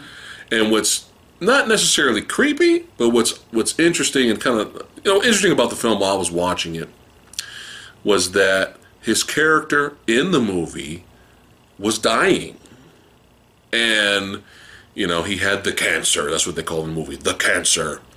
And uh, he played. He, he's a gunfighter, so he's kind of got a little bit of a celebrity. And he comes into town to visit his old friend Jim, Jimmy Stewart, who played the doctor in the film. And he uh, checks him out. He has the cancer, and he, you know, he knew he only had maybe like a month left. So, um, interesting characters in the film. Basically, he's just kind of just waiting to die. But he wants to wrap up a few loose ends, and we have this gunfighter duel between uh, some of his rivals at the end of the film. And it was a very good movie. There was some comedy in there. Uh, you got young Clint Clint Howard. I'm sorry, young Ron Howard. yeah, young Ron Howard uh, playing the the starstruck celebrity gunfighter. Oh, I, you know, I want to be just like you, kind of thing. And what's interesting at the end is, uh, I could spoil the movie for you guys. What's interesting at the end of the movie was after the duel. Um, well, before that, John Wayne brings up the fact that uh, his character tells tells Ron, "You don't want to follow down my footpath of being a gunfighter. This is not the glamorous life you think it is." And he goes, "Guys like us." you know we we're, we're we can shoot anything we're like experts but guys like us in the life we leave we always get it by getting shot in the back by some nobody and i thought that was interesting that his uh, character said that because that's pretty much what happens at the end of the movie Yeah. he takes out the two badass gunfighters that's in there just either two or three in there in the saloon and he wins he's injured but he wins and he walks out and the bartender comes out of nowhere with a rifle and shoots him in the back. and that's how his character dies. And Ron Howard grabs his gun, uh, John Wayne's gun, and shoots the bartender. And then he, you have this scene where he's looking down at the gun, like, "Oh shit, I'm becoming the you know the gun the shootist. I'm becoming the gunfighter character." And then he looks at John Wayne. John Wayne looks up at him, and then he turns and throws the gun and chooses not to uh, follow that that route. And John Wayne kind of gives him a little wink and a nod, like "good boy," you know, and then dies. Mm. And that's the end of the movie. So I thought it was it was a very very interesting western. It was a good western. I'm more of a Clint Eastwood fan than a John Wayne fan, but mm. I did enjoy the Searchers and the Cowboys, and there's some definitely some good work with him. And the original True Grit, mm. I enjoyed as well. So yeah, it uh, was the Shootist was on my list to check out when I get in that mood Yeah. uh, to watch old timey time westerns, and it was a good movie, very solid. But yeah, I thought that was fascinating that uh, you know he died not too long after that film. But yeah, if you guys haven't seen The Shootist, even though I kind of spoiled it for you, go ahead and check it out. You could talk about The Exterminator 2 Uncut Edition, starring our boy Ginty. Oh no. Ginty. Robert Ginty. There you go, Robert Ginty. Robert Ginty, he's the Gintiest. MST3K joke for those of you playing along at home. Um, okay, so yeah, um, we we saw the Exterminator because uh, Sexy Sumo recommended it, right. and with its cover with a guy featuring a flamethrower, we're like, oh shit, we can't go wrong with that. Yeah. Well, come to find out, he barely uses the damn thing, and we were really confused. Yeah, we were. So we look into it. We're like, holy shit, there's a sequel. And so you like immediately, you know, started looking looking for it. And I think you, did you buy it from uh, one of the Germany websites? Yeah. Okay. So you bought it, and we just recently finally checked it out, and um, yeah, it was it was a lot better. It was way better than the first one, It, in my um, opinion. Yeah, Come to find out, the movie had a whole mess of, of issues in terms of a whole bunch of it had to be completely reshot and re-edited, and I mean we'll never know To actually make some sort of sense. Yeah, we'll never know what happened, like what exactly, like if it was better the one way versus the other way. But the version we saw, which is what you know, mm-hmm. which is what they settled with, it was pretty coherent. Yeah. Um, it was a lot more fun, a lot more violent. yes. He uses He- his flamethrower a lot. a lot. yes, Um, which was appreciated. It's still it's still ridiculous Uh-huh. and and and Cannon Films. yeah. There you go. It's it's it's gloriously canon. Um, Mr. Ginty showing some personality in this one. Yeah. Um, I would have to say this is probably the most animated I've seen him, Yeah. compared to the first. His movie. acting performance was way better than the first Exterminator. He was just kind of just you know, kind of mute and quiet, and Yeah. I just I'm, this is me the whole movie. In this movie, he had love interest that doesn't go well. Of course. Uh, you have the gang members led by Mario Van Peebles, right? uh, called X. And uh, behind the scenes, you find out that they just didn't make during in the script. He was just called X because they didn't have a villain name for him yet. And then they were like, "Okay, what are we finally going to call this guy?" And he was like, "Oh, just call him X." So he ended up being X Yeah. in the movie. But yeah, you got him flipping off vans, um, being over the top, and uh, the gang members, you know, kind of fuck up Ginty's girlfriend, and, and you know, we don't want to ruin too much, but we get a lot of breakdancing gang member villains, a dude on roller skates. We almost had Ginty breakdance, but We I all- think he changed yeah. his mind last yeah, almost had Ginty. We were robbed. I, I Yeah. think Ginty made a mistake in not in not joining in, but you know it's too late. What are you it was do? close. We thought we, we were going to have Gint, Exterminator breakdancing. Yes. Uh, but in terms of acting performance, he really, really showed personality. And there was a scene in the film where him and his little sidekick um, capture one of the gang members to get information to find out where the hideout is. And he's really physically slapping Yeah. the, the extra, the Yeah. stuntman. Which I'm sure if it's a stuntman, they're badasses. I'm sure he agreed to that. He's like, yeah, give me, yeah, come on, Come on, Ginty. Possibly, yeah. Uh, You know, because they don't do that. You got to you got to get their permission. You know, yeah, you want to sock me really hard? Yeah, let's let's make it look real. But he's really slapping this guy. Yeah. But his acting, Yeah. he's like for just ferociously pissed. Yeah. And you believe it Yeah. in a movie from Cannon Films Yeah. with breakdancing gang members on roller skates. From a director from a director that could not make decisions about anything to save his life and so on a whim called his main villain X. yeah. The, the director literally didn't know what he was doing. So I mean, yeah, Ginty really, That scene, I was like, Yeah. I believe yeah, this is real. Like I believe his performance right here, Yeah. which was unexpected. and he he had a his little his sidekick showed up. Kind of out of nowhere at one point. He just was in the military, he too. became a He had a military background. He just became a secondary character. And what I really enjoyed about him was that as soon as he found out what was going on, like he just joined in Yeah. on on the on the antics with Ginty. Like he Yeah. because he started it too. Yeah. Like technically, what happened to the girlfriend was kind of his fault because That's he that's true. he hit he he stopped the gang members with his truck and then Ginty was driving his truck and Yeah. then the gang members followed him. And I didn't even think about that. That's true. But I mean, Yeah. honestly, they were all douches anyway. Yeah. But as soon as he found out what Robert Ginty was doing Yeah. that whole time, Yeah, he, he- just joined in on it. Like Yeah, he didn't even he finds hesitate. out he finds out he's the exterminator Yeah.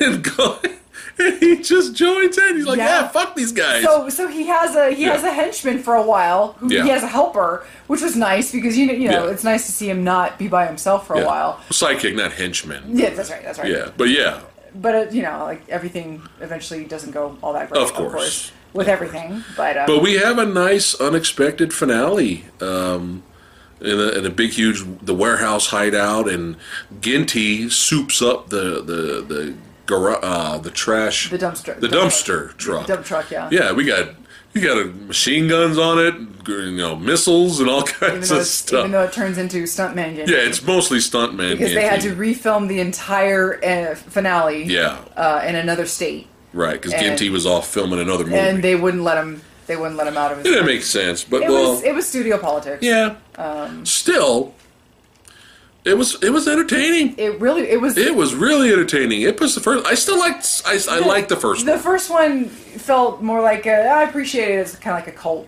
Yeah. Even though this one is also more like a cult movie. Yeah. But this one is much more watchable. Yes. Yeah. So if you're into, you know, B action films, vigilante movies, especially from the '80s, because oh, glorious '80s. Oh yeah. In this one, but but you know, pretty decent body count, flamethrower action. Where where else you're gonna get a vigilante movie where the guy has a flamethrower? So yeah, we recommend the Exterminator 2. You know what? I don't even think they need to watch the first one. Not really. No, they can go straight to this one, really. Not really, because Yeah.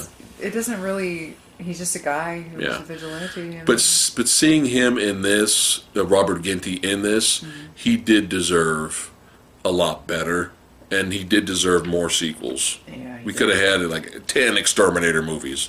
yeah, he did. yeah. Especially if Charles Bronson can get like fucking five, Five. Death Wish films. Yeah, five Death Wishes. And we are huge fans of Death Wish 3, by the way. Oh, yeah. If we haven't said that a billion times. but anyway, a movie I saw once many years ago when it came out, and I enjoyed it and I had a lot of fun with it. I just now recently uh, bought it on Blu ray, and I showed Lady Phatblood the other day, and that's a movie called Lake Placid. Holy shit! Oh my God. Going back. Oh my goodness. Lake Placid. Oh. Was it ni- what was it, ninety nine or two thousand? Uh, I think it came like- out. Oh God, I think Yeah. it was ninety nine. It was yeah, it was it was. I think it was ninety nine. Yeah, Shit. But yeah, um, fun creature feature. yeah. Uh, I'm gonna say obviously, the uh, practical effects are fantastic. There's liquor in there. Oh, that's fine. Um, The the practical effects. Drinking vodka right now, guys. Yeah, the CGI is awful. CGI's dated, but I don't remember Stan Winston did the practical effects Yeah. of the crocodile. Yeah, and it shows. It is they they I was impressed. yeah they they built uh they built they built like a full size you know um for hero shots and he he did his thing because that's what Stan Winston did back in the day when you know we lost a really great talent. Yeah, we did. Um, We lost an art. We lost We- an art form. That's really that. Ooh, it's, and I, I like how you put that. We lost an art. Yeah. It, It's very rare. Practical effects now. yeah. I mean, they. It's a rare thing. the, it luckily some people it still branches out, but it's just not. It's just not. Mm-hmm. It's not you the know? number one go-to You know, way to make a movie. They always know. go CGI first. Yeah. Um, you know, the movie is not as bad as what I was expecting. Um, Right. Bridget Fonda was. Oh gosh, she was atrocious. Bumbly. Uh, she was supposed to be obnoxious. I yeah, get it. Yeah. oh, mosquitoes! Oh, I get yeah, that's yeah. what she was supposed to be. She was supposed to be just absolutely irredeemably irritating. The whole fucking movie. Um, but you know, it's, I get it. It's just what it's just the character she was playing. Okay, fine. Um, but uh, I was getting a kick out of Oliver Platt, and uh, I can't remember the guy's Brian name. Gleeson. Yeah, Yeah. The, he was the yeah the sheriff, right? He's kind of the sheriff. I thought Pullman, Bill Pullman. Oh, okay. Was Well, it- I thought I thought Pullman was like the the ranger. Oh, you're right. Wasn't he? Wasn't he like a sheriff? Wasn't he like the local? Gleeson was. He was the law. Yeah. Yeah. Yeah, he like was those two ended up kind of having like a Spock and McCoy thing, kind of. they were actually a lot of fun together. Yeah. The comedy really comes from them two, Oliver Platt and Gleeson. But you get some legitimately funny moments, man. Like the, the crocodile uh, uh, killing one of the Gleeson's men. And the head just boom, just pops off and hits Bridget Fonda in the face. Yeah. and then she's like, "Damn it! What Yeah. is it with you and heads?" Yeah. There's always heads getting thrown at her. It was Yeah. really funny. Yeah. yeah. Yeah. It was. It wasn't. It was not nearly as bad as what I was expecting. Cliche. Copies Jaws, obviously. I mean, it was it was a creature flick. Yeah. So it was. I I I, I kind of found it entertaining. I'm not gonna lie. yeah. It was. It wasn't anything original, but I thought it was fun. It was fun. And uh, we want other people to watch this because it's a fun little creature feature romp, but so we won't spoil it. But there's a lot of deaths in that area, and they bring in experts to find out what's going on. And uh, we're not going to ruin why the crocodile is there because there's not supposed to be the crocodile of that sort. It's not an alligator. No. Okay.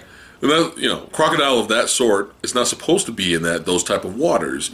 But once they reveal why it's there, it's pretty damn funny. But uh, another highlight of the movie is Betty White. Mm-hmm. She's another highlight.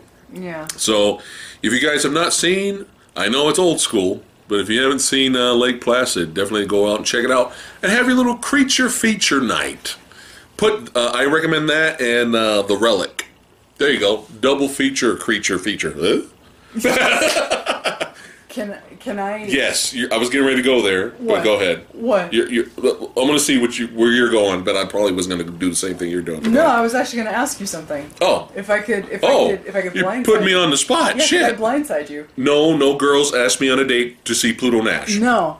Can we talk about the fact that I just recently showed you 1976's King Kong? Oh, that was the other movie I wanted to talk about. And I totally forgot about that. yes. So on Verbal Nectar podcast, future podcast, we like to talk about uh, some movies we recently have seen for future podcasts. But yes, 1976 King Kong. Um, before we go into that, uh, after the having a lot of fun watching Lake Placid again, we were curious about the sequels. Oh no. No. And I bought for a dollar Lake Placid versus Anaconda, and we watched that right after and regretted it. Oh. it's a piece of shit garbage. But it gets worse. It gets worse, and so we looked up the trailers for the Lake Placid sequels, and it's pretty much they're all bad. they instantly went bad. Like Yeah. after after So don't the bother. first movie is literally the only one to watch. Yep. Because the second movie goes straight to sci-fi. And then the third movie is the same. And I think the third movie is what introduces the Yancey Butler character, Yes, the Witchblade girl. yeah, And then she apparently becomes uh, the franchise because she's in. She's in all the sequels after that. yeah, I apparently. Yeah. I guess. And one of the most recent, maybe the most recent Lake Placid film, I forgot the name of it. Well, then there's the the the, the Lake Placid, not Legacy, but maybe it is Legacy. I don't The, know. one of the most recent ones, we, we watched the trailer and we're like, oh wow, this actually looks like a movie. yeah. Did they? Oh, did we actually give a shit now? No. And then once they showed No. the crocodile, No. it looked worse It looked worse. Yes. than the the yeah, the sequels. So we were like, whoa, or at least about the same. I think it may have looked worse because the footage actually, the the movie itself looked good, whereas the other Yeah, it didn't look movies, bad, and the then- other movies, the shitty footage was acceptable because the footage of the movies itself It was looked- low budget. Yeah, Yeah. So it made sense. yeah, But anyway, King Kong. So you bought me for some reason. America is ashamed of this film, I don't understand. and um, this is the the uh, uh, the Jeff Bridges. Jessica, uh, Lange. Jessica Lange, uh, Dino De Laurentiis produced uh, film uh, that um, was basically it was a remake of the original, but it was done modern. It was done with a modern twist as opposed to the Peter Jackson, which was a straight up homage remake. to the old 30s. Correct. Right. And the movie did well, but it for some reason just kind of slipped through the cracks, and it never got a Blu-ray release in the states. And so you bought it for me. Um, it it was released on Blu-ray in Japan. Yeah, it's the only way to find it. So, but luckily, uh, a lot of um, discs will play on a PS4 or if you have an all-region player like we do. Uh, and I was able to watch it, and I was expecting, because I, you know what? It's funny. I didn't grow up watching the original King Kong. I never watched the. I never saw the original King Kong Yeah. until you showed it to me, like Right. probably 15 years ago. Um, I saw the original Peter Jackson. Uh, not the original. I saw the Peter Jackson remake first, Yeah. and then I want to say I saw the original that you showed right, me right. and but I, I do kind of have a soft spot for the film. Mm-hmm. I knew of the original, obviously. I think I saw I saw Mighty Joe Young, the remake of that, the Charlize Theron remake, Right. The '90s. I saw that back in I remember. 90s. I remember that being fun. I liked it. Yeah. I enjoyed it. Um, but I saw that long before I saw anything. Um, so maybe I just have a thing for big gorilla movies. I don't know. um, but so yeah, I you know I, I love the Peter Jackson film, and I I Mm-hmm. It's I- not. It's not perfect, but it's No. it's well done. but I understand the love for the original, and I understand the influence that it had. So when I I, I had always heard nothing but good, but bad things about the you know the '76 one. Seventy six one. So when I when I went to watch it, I was nervous because Yeah. I had heard Jessica Lange was terrible. I heard the effects were terrible. I heard Yeah. the movie was bad. And I was frankly surprised. Like my first impressions were like, you know, this movie is long and it's a little slow paced, but so is Peter Jackson's film. Yeah. And as far as Jessica Lange's character, my impression was that she was playing a ditzy actress. Yeah, I, I was confused because you told me that she was almost like this was her first role. Mm. She was a model, I think, and um, they they were kind of like after this performance in this movie, they were kind of saying uh, that she was maybe oh she was going to get blacklisted from Hollywood. You know, she was never going to find another another job again, and she's not going to get work anywhere else because her acting was so bad. And then you told me that. And then when I watched the film with you, I'm like, she's supposed to play. This is the character she's giving. The character is this ditzy, clueless. Like, her a- acting is fine. believes in astronomy, like like in the signs. Like I'm a Pisces, and like I mean, she's all Well, in. more her name. her name, her actual name is Dawn, but she wants to make it memorable, so she switches the A and the W. So she calls herself Dwan. Yeah, like that's the character. Yeah. she's she's desperate. She's an aspiring actress. She just wants to be famous. Yeah, that's it. She's literally That's gets all. shipwrecked because some some rich guy talks her into going onto her yacht so they can go to some place in Asia Yeah. to get her into a movie, yeah. quote unquote. Yeah, what kind of movie was that? Exactly. But there was an explosion, and she was saved because she sat at the top uh, the top part of the ship. She went up top because Yeah. they were all down below watching Deep Throat. Yeah, I thought she was upstairs watching Deep Throat. No, no, they Oh. were they were down below watching Deep Throat, and she refused to watch. Oh. so she went up deck. So she was up above where she could actually jump off. Okay. That's how that's how she was the only one that I, survived. this. I, I missed that because I was laughing too much about her saying her basically saying that she was saved by a porno. I was laughing too hard at that. But yeah, but yeah, her acting was was good. Mm-hmm. She, it's the character she was playing. You know. Yep, Jeff was- Bridges is all he was fun in the movie. Yeah, he was he was supposed to be kind of like he was this like professor, but he was also kind of like this uh, environmentalist and all that. Um, so I was I was a little hesitant to show you, You but didn't, you didn't think I was going to like it. huh? I didn't I didn't really know how you react because it's like I said, it was slow and Yeah. some of the effects are a little you know. Yeah.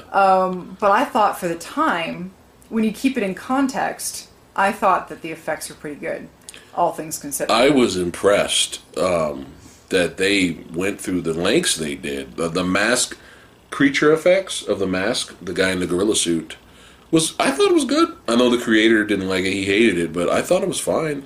I mean, you get goofy faces here and there, um, but the fact that they made like full, large scale arms and ha- mechanical hands and fingers that moved when they would grab her and all this stuff, I was. And then they get the how, what was the tall version? it was like a 40 foot. forty foot tall robot? Yeah, they made like a giant, like full sized that couldn't actually perform because it was too large. Right. But you can see in the very, very, very far away shots that you got a little bit of movement in the head, a little bit of movement in the Yeah. in the hand. I mean, that's a lot of fucking work. there was there was no skimping out on No. the effects in this movie, and yeah, some of them, it's like some of the projection and all that. Some of it looks a little hokey, Yeah. but I think all in all, the movie, it, I, I I enjoyed it. I think for what what they Yeah. tried to do, it looks I liked great. it.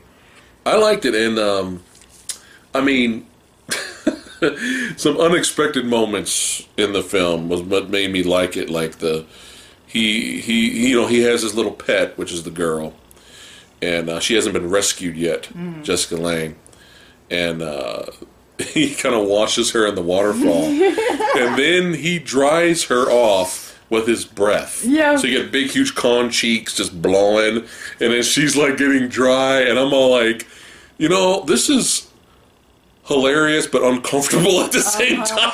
Yeah, yeah. But then later in the movie, you get another part where these idiots are going after Kong with flamethrowers, and they're trying to shoot Kong with flamethrowers, and he picks up what was that? A big, huge gas. Uh, Yeah, whatever was on top of the building. yeah, on top of a building, he throws this huge object, Yeah. and it completely explodes, and he kills those flamethrower guys. Yeah. and then Jeff Bridges is like, "Yeah." Yeah. I was like, dude, I, okay, I was uh, that was great. Yeah. I, I was not expecting Kong to blow people up Yeah. who had flamethrowers. Yeah. So I I was entertained. Yeah. And surprisingly very, very gory end for him too. Yeah, When the uh when the choppers come in. yeah, They- that was bloody as all They hell. destroy the hell out of him. yeah, they had Gatling guns on their, their helicopters. Yeah, and Dude, this was, was, this was the first the first time obviously where the um the lady character is completely sympathetic to the gorilla obviously because in the Fay Wray version the RKO version all she does is scream and cry and kick and Yeah. and be annoying in, Right. in that version and um, in this version Dwan uh, does actually care for for, Yeah. for Kong, and she begs him to hold on to her because that she knows that the choppers won't shoot him. yeah. Which of I think they would have shot him anyway. well, they they kept saying, Yeah. he- she's she's in the way, don't do it. So they weren't. Oh. They actually weren't. Oh, yeah. But so that was that was a really sad touch. And uh, there's that beat where he just before he falls off, you know, he they have that moment where they see each other, and then you have that really awkward moment where he falls down from the World Trade Center. Of course, this, Yeah. this p- takes place on top of one. Yeah. both of it starts off on one tower, and then he jumps from one tower to the other tower, and then that's where he gets shot, and then he falls, and then you have the shot where he's on the ground, and suddenly Jessica Lange teleports down from the World Trade Center down to where he is on the ground Yeah. uh, just before he dies. Um, but you have that really that really sad moment where you can hear his heart slowly slowly beat, and then it And then finally stops. yeah. Uh, we will not talk about the sequel, oh God. which did not happen ten years later, made by the Oh. same exact director Oh and my producer. Which did not happen. It didn't happen. I was curious uh, about it, so I convinced Lady Phatblood, let's find a review of the film. Mm. And we watched Dr. Wolfula's review of uh, the sequel called Uh, Kong lives Kong- or, or King Kong lives. King Kong Lives. Oh no, he Oh doesn't. my god. No, he doesn't. If you guys are curious of the of the garbage Oh, that is this movie, watch that uh, review of from Mr. Dr. Wolfula. Woof. But um, yeah, and and ironically, she finally at the end of the movie got her fame, but not the way she wanted And to. she did, and it, it comes to find out she didn't want it. No. Like she she gets it and she doesn't want it. You have that really awkward moment where Yeah, that was a little weird, but I guess that's the have that- director's choice. Yeah, you have this this moment where her and Jeff Bridges keep going back and forth about how um, she keeps saying, "Do you want me? Because I'll give it all up," and he's like, "No, you don't. You you, won't, you wouldn't be able to. You, I can't afford you on my salary." And Yeah. she's like, "Just say it, and I will." And and then you have that she gets the fame, and she clearly is trying to get back to him, and Yeah. he clearly could just force Gra- through the crowd and Yeah. get her, but he just stops and he doesn't. Yeah. And you don't really know why he Yeah. doesn't. And was- it ends like that. It's very strange, Yeah. but you know. But all the reporters and they're flashing their cameras on her, and she's the uh, the center of attention finally. Yeah. But not the way she wanted it. Yeah. So, but that was interesting. Yeah. But no, I don't know why they're ashamed of this film because it doesn't make any sense. Think about this, guys. We have Peter Jackson's King Kong that came out, right? King Kong Buzz. We had the original uh, when that when that movie was released. The original movie was re-released on Blu-ray. Okay, out in front by the original that's inspiring, you know, Peter Jackson's. I did not see any Blu-ray or any DVD of the mm-hmm. 1976 version out front. Okay, Peter Jackson's movie comes out on Blu-ray. You get the extended cut, comes out.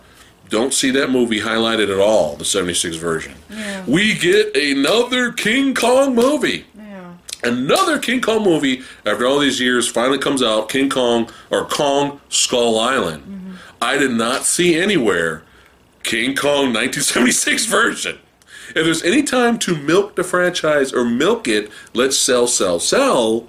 These are the times, and I don't see it. I and look, I had to go to Japan, Yeah. Japan website to find it on a bootleg Blu-ray. King Kong versus Godzilla has had an American Blu-ray. King Kong versus Godzilla is getting a steelbook, Yeah. I'm wondering. I'm wondering if but there's like a- no Kong 76. I'm wondering if it's like a studio rights issue or something. Like maybe Maybe. maybe one studio actually owns it, but it's like in a gridlock here. It's just very odd. Maybe that's what it is. It's just very strange. We're not seeing it Because I, I do remember the somebody make I don't know if it was the uh, one of the special features on the Blu-ray, something about Universal like King Kong. The story is in public domain. Right. The movie was in public domain, so anybody could remake it. But Universal was going to make their own version. But then De Laurentiis was working on his. But then there was like some kind of litigation. Oh yeah, I heard about that. There was a lot of issues. there was some kind of litigation, and so Universal dropped theirs. But On there the was rights. like a contingency or something. But I don't know. It's just it's very odd. I have no idea. Like we couldn't even really find it digitally, right? I don't know. We couldn't because we we tried to find it on Amazon and they Yeah, didn't it's have it. it's just very odd why this movie is not everywhere to Yeah, sell. During the times it's time to sell. yeah. It's time to shill. So, uh, but yeah, we're gonna talk about one more movie before we wrap it up for today on the podcast, and that's a movie that I did a trailer reaction on it. Once I got that script done to do, you know, to, to react perfectly to things. uh, I thought it. I, I wasn't super excited for it, but it looked like it might have a chance to being fun, and that's the movie Shazam What? that we wanted to see in the theater this year and do a review, but work happened and we didn't get a chance to do it. But I was like, I heard good things about it, so I blind bought the Blu-ray. Blind bought the Blu-ray, and we recently just watched it. Hesit- not even hesitantly, I just randomly popped it in. Yeah, I was just like, you know what? Fuck it. Yeah. Let's just let's just get it out. Let's yeah. just watch it. Let's just watch it. Yeah, Just finally watch it. yeah, and sat down, and we had low expectations. Yeah. You're, you're not a fan of the character, Know very little about him. right? I, I, I'm a fan when the character shows up in comics, and it's a big deal. Because what I know about the character Yeah. sounds kind of goofy. like Kingdom Come when he showed up. It's like holy shit, you know, or the or the DC animated movies when Shazam shows up, aka Captain Marvel back in the day, but now he's Shazam. um, he showed up, it's usually a big deal. But I was kind of familiar with the character, but while watching this movie with really low expectations. I would see maybe 30 minutes in, 30 minutes in, I was feeling odd. And the odd feeling I was feeling was, why am I enjoying this movie? I'm like, dude, I'm what? I'm having fun. Yeah. What is what is this? You literally start off the movie with Hounsou in a goofy ass white white beard, Yeah. long white, gray, grizzled Gandalf beard. yeah, he played in the And wizard. you're like, what? Wait a minute, what? yeah, yeah, And and that comes the fuck out of nowhere because Uh-huh. you start off with this family in a car. right. It's the kid and the older brother and the dad, and they're Mm-hmm. like bickering or whatnot. And then there's the accident, and then the kids with, and you're like, oh, Hounsou's, oh, okay, he's Gandalf. What? what? What? yeah, That's how the movie starts, and you're like, yeah. He pulls what comes what you comes to find. Ugh, I can't talk right now. He pulls uh, the kid from the accident uh, because he has potential to be worthy of the of the power of Shazam. I mean, the wizard is getting old. He can only hold back the uh, the, the the demonic creatures. I forgot what they were called in the movie. they're the um, The entities. They're the seven deadly sins. There you go, the seven deadly sins. He can only hold them back for so long, and his power is getting weak, and he has to transfer it to a new. Because there were uh, seven chosen there one. were seven of them Right. and now he's the last one Right. and they had they had one back in the day they had a worthy one back in the day but then he went wrong Uh huh. And which I'm assuming is Black Adam, which I am excited about that, the potential of that at least. yeah yeah And so uh, he, the kid, has the potential to be worthy, but then the seven deadly sins start speaking to him, and then he, they have their own power. You know, uh, kind of a temptation test. Yeah, It was a yeah, test. yeah. And he goes over there. He's like, your your dad's gonna love you now. You're not gonna be useless to your dad. you can show your dad how wrong he is Right. about you Yeah, and you're gonna have the, all the power power in the world and live forever. So he goes for that, and then and then the wizard's like, "Well, fuck you." Back to your realm you go. He goes back. The accident continues. His dad becomes a crippled, and they both hate. You know, him and his older brother, or his older brother and the dad hate him, and they they, hated him anyway Yeah, they blame him they for the- for the awful incident. to him anyway but now they Right. just flat out it, it went from passive aggressive to no just fuck you we Yeah. hate you outright so and then and then many years later he becomes the villain, played Uh-huh. by the always reliable Mark Strong.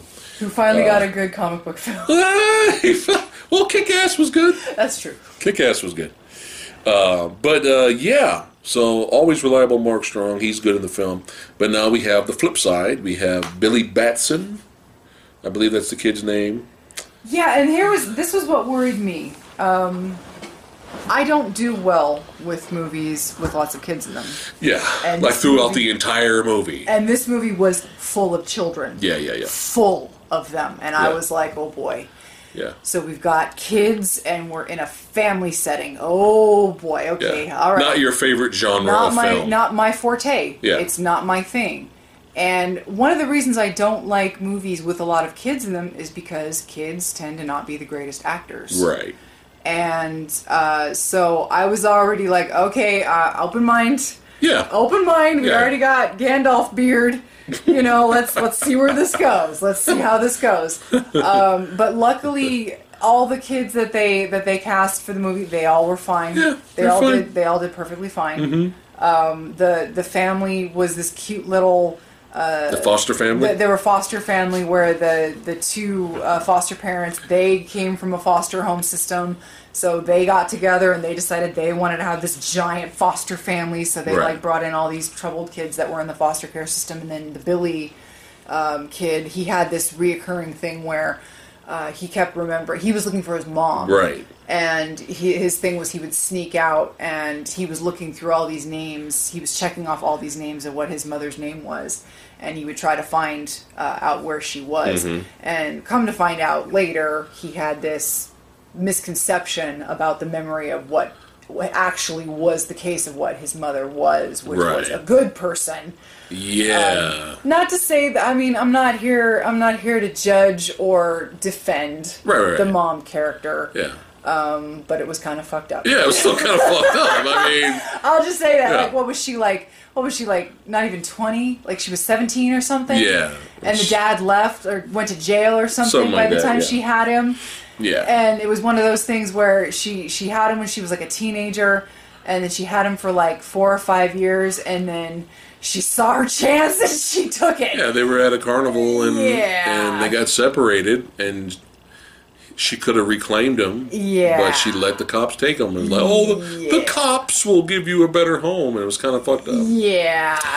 Yeah. So he, he, I think up to that point, it was understandable why he wanted to be with his mom, but he was kind of being a dick about it to everyone, and he was kind of being selfish Yeah, when this was- when this foster yeah. family was trying to mm-hmm. help him. he was know? one of those. I've been through the system for too long. Yeah, I my perception of life is that I have a mom. I'm gonna find Yeah. her. Everything's gonna be great. Right. And in the meantime, the foster system I've been through has been shit. yeah. So I'm gonna be a dick to everybody. Right. That was closed off, not sociable, Mm-hmm. you know, but showed tendencies of being heroic. You know, when his uh, one of the kids he was with walks with a cane, has issues walking, and uh, he has the crutch. Right? the crutch, and Yeah. uh, the bullies are beating him up. So Billy comes in and helps fight against the bullies. So he has tendencies of, of showing of being heroic. Uh, finally, gets approached by Gandalf, and um, uh, transfers the power to him. And at first, he had all he discovered all these powers. Um, he had help with his friend, foster the foster kid's friend, and um, was helping him out because he's a huge, huge comic book uh, superhero fan, basically. And uh, he kind of helps him discover his powers, which is some some of the comedy that comes uh, with the film. So you know, not all of the comedy hits. Some of it's cheesy, but some of it's legit. And I was like, why am I having fun? I want to I want to have fun, but I wasn't expecting to have fun this early. Yeah. and that's why this is odd. Like I can't believe I'm enjoying myself. yeah. Uh, but uh, not to make a long story short, he realizes that you know with great power comes great responsibility. It takes a long time. but Yeah, yeah, and he ends up almost killing a, a people, a bus full of people. Yeah. Uh, but he rescues them and uh, realizes who his real family is, who's really there for him, is what's important. And um, Mark Strong wants that power from him, and they end up fighting. And Well, he has his own. Yeah. Obviously, he's, he's he hooked up with the seven deadly sins. Right. He's powerful now. And uh, we get some battles here and there. Now, here's the thing: I was not expecting a lot of action, really. Mm-hmm. When you look when you look at that trailer, it looks like a it looks like a superhero comedy. You know, Mm-hmm. like I'm not expecting ridiculous Avengers like massive Yeah. epic battle Thanos throwdown. I'm not expecting it. Maybe there's a little bit of action here and there. They might punch each other a little bit, but I wasn't expecting it. But uh, we actually get some decent action in this film, especially in the finale, uh, which ended up at, at, a carnival again. And if there was any movie that screamed Christmas movie, it was this movie. I was just like, wow, I'm surprised this didn't come out in Christmas time. But um, legit comedy. But here's the part of the movie I'm going to spoil because the movie's been out for a while, where I was just like, okay, I'm all in. I'm all in now. Okay, this is bad for a character I'm not a huge fan of. I'm like screaming, like, "Oh my god, they did it!" And that's the Marvel Family appears, which is now known as Shazamily, which I think is stupid. uh, but I guess that's what it's known as. I but the Marvel have- Family, to, every time I looked at the Marvel Family in comic books, I was just wanted to throw up. Like this, this is like too cheesy. Yeah. This is we're going we're past the cheese here. All right. And the the, the Billy Batson's with the Foster family at the carnival and he's Shazam and he's trying to protect them against Mark Strong and, and the seven deadly sins. And he's like, wait a minute.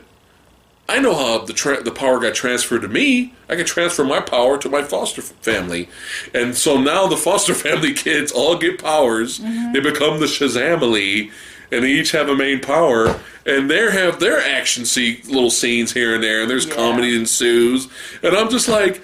I can't believe we did this. Yeah, Like we brought in the the the, Mar- the Shazamily. Like yeah. And- wow. And, and for me, somebody again, like having such very little knowledge about Shazam. Yeah. What I did know about him seemed cheesy. Oh, it's a little kid who gets turned into an adult by saying Shazam. That and he's still me- a kid inside a big adult body. sounds like ugh. knowing nothing about the Marvel family, Yeah. nothing about them. yeah. So when that happened, I should have been like, "What the fuck is this?" But instead, I was smiling. Yeah. I See. was I was actually like See? grinning, like largely ch- like grinning the whole fucking Yeah. time because it was so much fun to Yeah. watch. These Yeah. grown ass adults in these goofy outfits acting like their kid selves because they're still their kid selves. right. But they're big people in big muscly suits doing superhero stuff. Yeah. It was fucking adorable. It was so cute. Everyone has their moment. Uh-huh. The the Asian kid who's like the super hardcore video gamer, he he shoots lightning from himself at one of the seven deadly sins, and he says Hadouken. Okay, it's hilarious. Uh, but yeah, so everybody has their little moments, and even the the the, the little um, the girl Yeah. uh, she's kind of like the Flash character, so she has a lot of fast speed. Mm-hmm. You get a scene where the carousel is about to fall over, and she runs up slow motion style on the Mm-hmm. side and saves them. When that scene happens, Lady Phatblood's reaction was hilarious to me, but when that scene happens, I screamed out, "Justice League!" Because I'm like, True story. yeah, I'm like, there's a little this this character that has super speed has this little cool moment that you remember, mm-hmm. and it was fun. Mm-hmm. Yeah. The fucking Justice League movie. a movie. No one fucking remembers what Flash did in that movie, A movie- except the hilarious scene where Superman catches him, and Yeah. but I mean that's it. A movie that had and it's the fucking Flash. a movie that had no ties to any of the other aside from mere mentions of Aquaman and, and the Flash and other that's the only thing that this movie had any ties to is that they mentioned they other- mentioned, yeah, that was it. But a movie that had no build up from other superhero films in the DCEU. right. a movie that literally had to build itself within itself. Yeah. This movie had to build itself from start to finish. Origin story. It did all of that Mm-hmm. and told its own story and built itself up as a movie should. And it, it had a beginning, middle, and end. It had a beautiful setup and payoff Character arc. and all of that. Yep. And it did it all on its own. Mm-hmm. And it, it, it, it managed to create an emotional response Yeah. from characters that I didn't give a shit about Right. prior, Prior. to seeing any of this. And now I want a sequel. Yeah. Go fucking figure. Yeah. Whereas I haven't even been able to watch Justice League again. Think about We've that. only watched it once. Think about that. We've The movie, that movie that has Batman and Superman together. and Wonder it. Woman. Think about that. Yeah. I can't even watch it again. No, no. but yeah, just and uh, I think our favorite scene in Shazam, which had us dying and going, okay, this movie is legit, was the scene of Mark Strong's chasing after uh, Shazam, and they're flying in the they're flying through the city, right? Yeah. But they're far away uh-huh. from each other. Yeah. And then we get the cliche. They both stop in midair and they're looking at each other. They're far away from each other. Yeah. Yeah, they're far away from each other. and we get the cliche. It's time for the villain to do the villain monologue. Expository dialogue. Yeah, the monologue. villain speech. You will not defeat me, Shazam. I am all powerful. Blah blah blah blah blah. Right? Yeah. And then he cuts to Shazam. Looking at Mark Strong's Yeah. character, and all you see is Mark Strong talking, and you just hear muffled. And then oh. it comes back to Shazam, and he's like, "I can't hear you. What? Oh Wait a minute." God. That made the movie legit. That scene, because that happens all the time in these Oh, movies. man. And we were like, dude, this is legit funny shit. This is hilarious. Yeah. So, yeah, fun ride. Highly recommend you guys watch Shazam. I, I, I regret. Shazam doubters, give the movie a shot. I regret not seeing it. give the movie a shot. Yeah, I know. I, I wish we could have seen it. It just we we just didn't get around to it. yeah. You know. Yeah. But I'm glad we I'm glad we saw it. I I this is a movie I could see watching again. Like Yeah. I could pop this in Yeah. a couple times. Uh, this is this is a bolt, this is a repeat view for me. It's, Yeah. it's that much fun. And and it, and it helps that we both had low expectations. And I love that it was fun without feeling like it was copying anything from Marvel. Marvel. Yeah. It did not feel like a Marvel No. film. It didn't feel it didn't feel like it was trying to cash in on Marvel's goofy, zany, fun, random. It it felt like it was its own thing. Yeah. It it kind of felt like Aquaman how you just leave them alone. Right. Marvel and I mean not Marvel, DC and Warner just kind of don't try to tie them into anything else. Yeah. Let them do their thing. Let them tell their story. Yeah. Let and them- be a good movie. Let them be their film. right. Don't try to connect them to anything. Don't do any stupid cameos or anything like that. Right. Mm-hmm. Leave them alone. Let them tell their story, Yeah. and then just release the film. That's it. That's how it felt to me. Yeah. And uh, and It's nice. and it's like it's like where Aquaman was stupid, but I still had a really good time. Yeah, big dumb was- fun. Yeah, Shazam wasn't stupid for me. It should have been. Yeah. With the the lead in a in a big goofy muscle suit looked ridiculous. Yeah, yeah. But it was and they even make fun of the outfit in the movie too. But it was still a lot of fun. it was it was genuinely heartwarming fun to yeah, me. He picks up a lar- he picks up a, a large Batman figure and throws it at Mark Strong and goes, "Get him, Batman!" Oh, I love the scene where he he gets thrown out of the window. Yeah, And Mark Strong runs at him across the keyboard. Boom, boom, boom, boom, and he flies at him. just random, like out of nowhere. And it's just like a quick second, but it was just, it was funny. It just came out of nowhere and made me laugh. uh, that was funny. But yeah, it's a good time. And now I really hope, now that Shazam did well financially and critically, I hope that they don't fuck up Black Adam. Yeah. If you guys are unaware, Black Adam is an awesome villain, and he's such a badass. And The Rock was born to play him, and they better hurry up because The Rock's getting old, mm. and I don't know if interest is waning Hey, now. no special suit required. I know no special suit required, but uh, seeing The Rock, Black Adam against this Shazam is going to be hilarious, but epic if they do it right. Yeah. The only the last thing I heard, this this is probably debunked now, but the last thing I heard was Black Adam might be introduced in the next Suicide Squad movie, which is a horrible idea. They need to hurry up and just make the damn Black Adam movie and then have him show up in Shazam. Or, fuck it, bring him in in Shazam too. There. That's all you gotta do. He's the next villain. Let's do it. If they're smart, they should do that. But, uh, yeah. But yeah, we enjoyed uh, Shazam. Very unexpected. Had a lot of fun with that.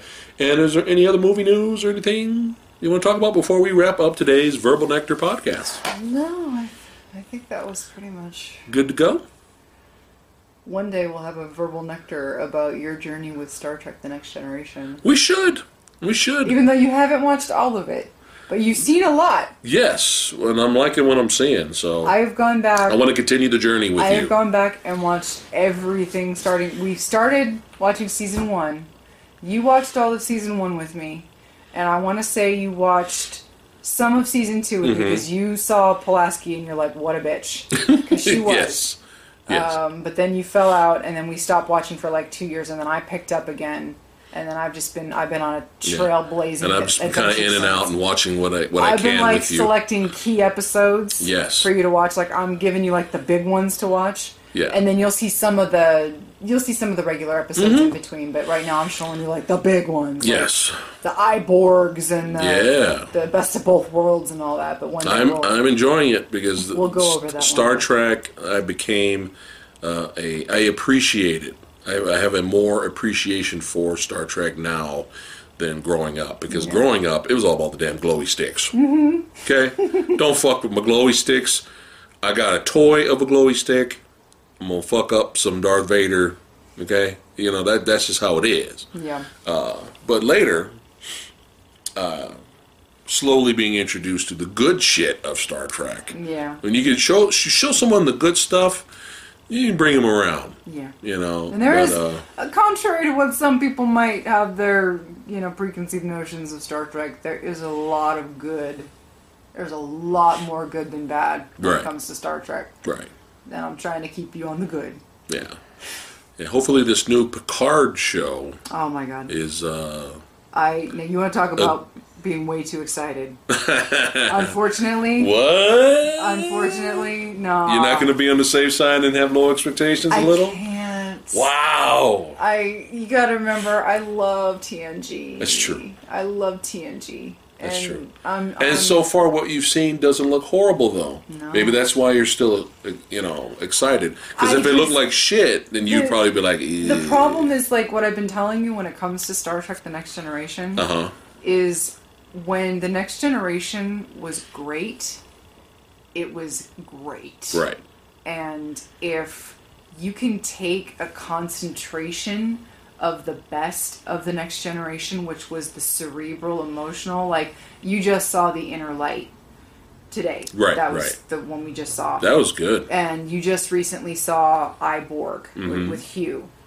And when you see those cerebral episodes, the ones that make you deal with the psychological side Yeah. of the human condition, that was what the next generation excelled at. Yeah. And Picard's whole ordeal with the Borg was that, especially with the aftermath of dealing with what happened to him in that whole situation. And this whole show seems to be a, an offshoot of that. It's like a byproduct of that whole Right. situation. And Right. there's like something big has happened since all of since the next generation ended and since you know Right. something major seems to have gone down. And there's a lot of unresolved issues for Picard with the Borg and whatever's going on. And I think it's going to be fascinating to see how he deals with it and to see why he's being pulled back into this world with the Borg and why the Borg are why the Borg survivors are being targeted the way they're being targeted. Right. Right. Right. And I'm fascinated. I can't Yeah. I can't help it. I'm fascinated because like I said, the cerebral TNG is some of the greatest stories you're going to get. yeah. And if you take 10 episodes and you take the best writing from those shows, from the original TNG, and you concentrate it into 10 episodes, just think of the potential. And I know it's a mistake to think in those terms, Yeah. But just think of the potential. That's what I'm looking forward As to. long as it doesn't shit on what you like, as long as it's solid, but if it does, I will. destroy it. I will say so. Yes. I will not. I will not be one of those. you know me. If I hate something, I uh, I don't hesitate. But yeah, we'll we'll do an, uh, we'll do a verbal nectar of that once I f- finish it up with you. That'll be fun. Now remember, now remember, guys. six, so- Yeah, remember, guys. Star Trek is huge. So if you find something that you like and you become big fans of it, it doesn't mean you have to love everything Star Trek. If I you know. watch if you watch Next Generation and you and you love it, Mm-hmm. it doesn't mean you have to love Enterprise. You have to love you know the original series. You don't have to. you can be picky, even with the movies. Mm-hmm. You can, you know, you don't have to like everything. So, but yeah, that'll be a fun little verbal nectar uh, podcast. Uh, but yeah, let's go ahead and wrap it up for today.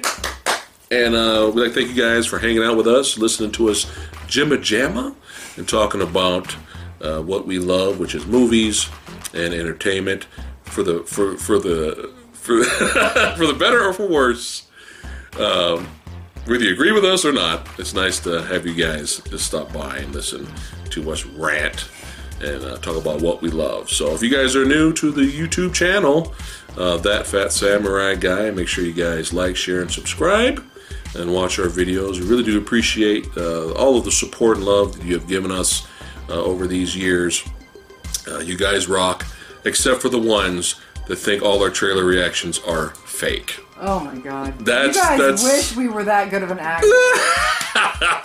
And keep in mind, if if our trailer reactions were fake, we would be doing trailer reactions to every single thing that comes I out. I know. Then we would have done. We would become a full trailer reaction channel, Then we would've- and that's not what we are. We would have done Joker and Ma- Mandalorian. No, we would have done no. Fuck that. We would have done Lady and the Tramp. Oh Jesus. But we do what we like. We do what we're interested in, and we do we do what we're curious about. So, mm.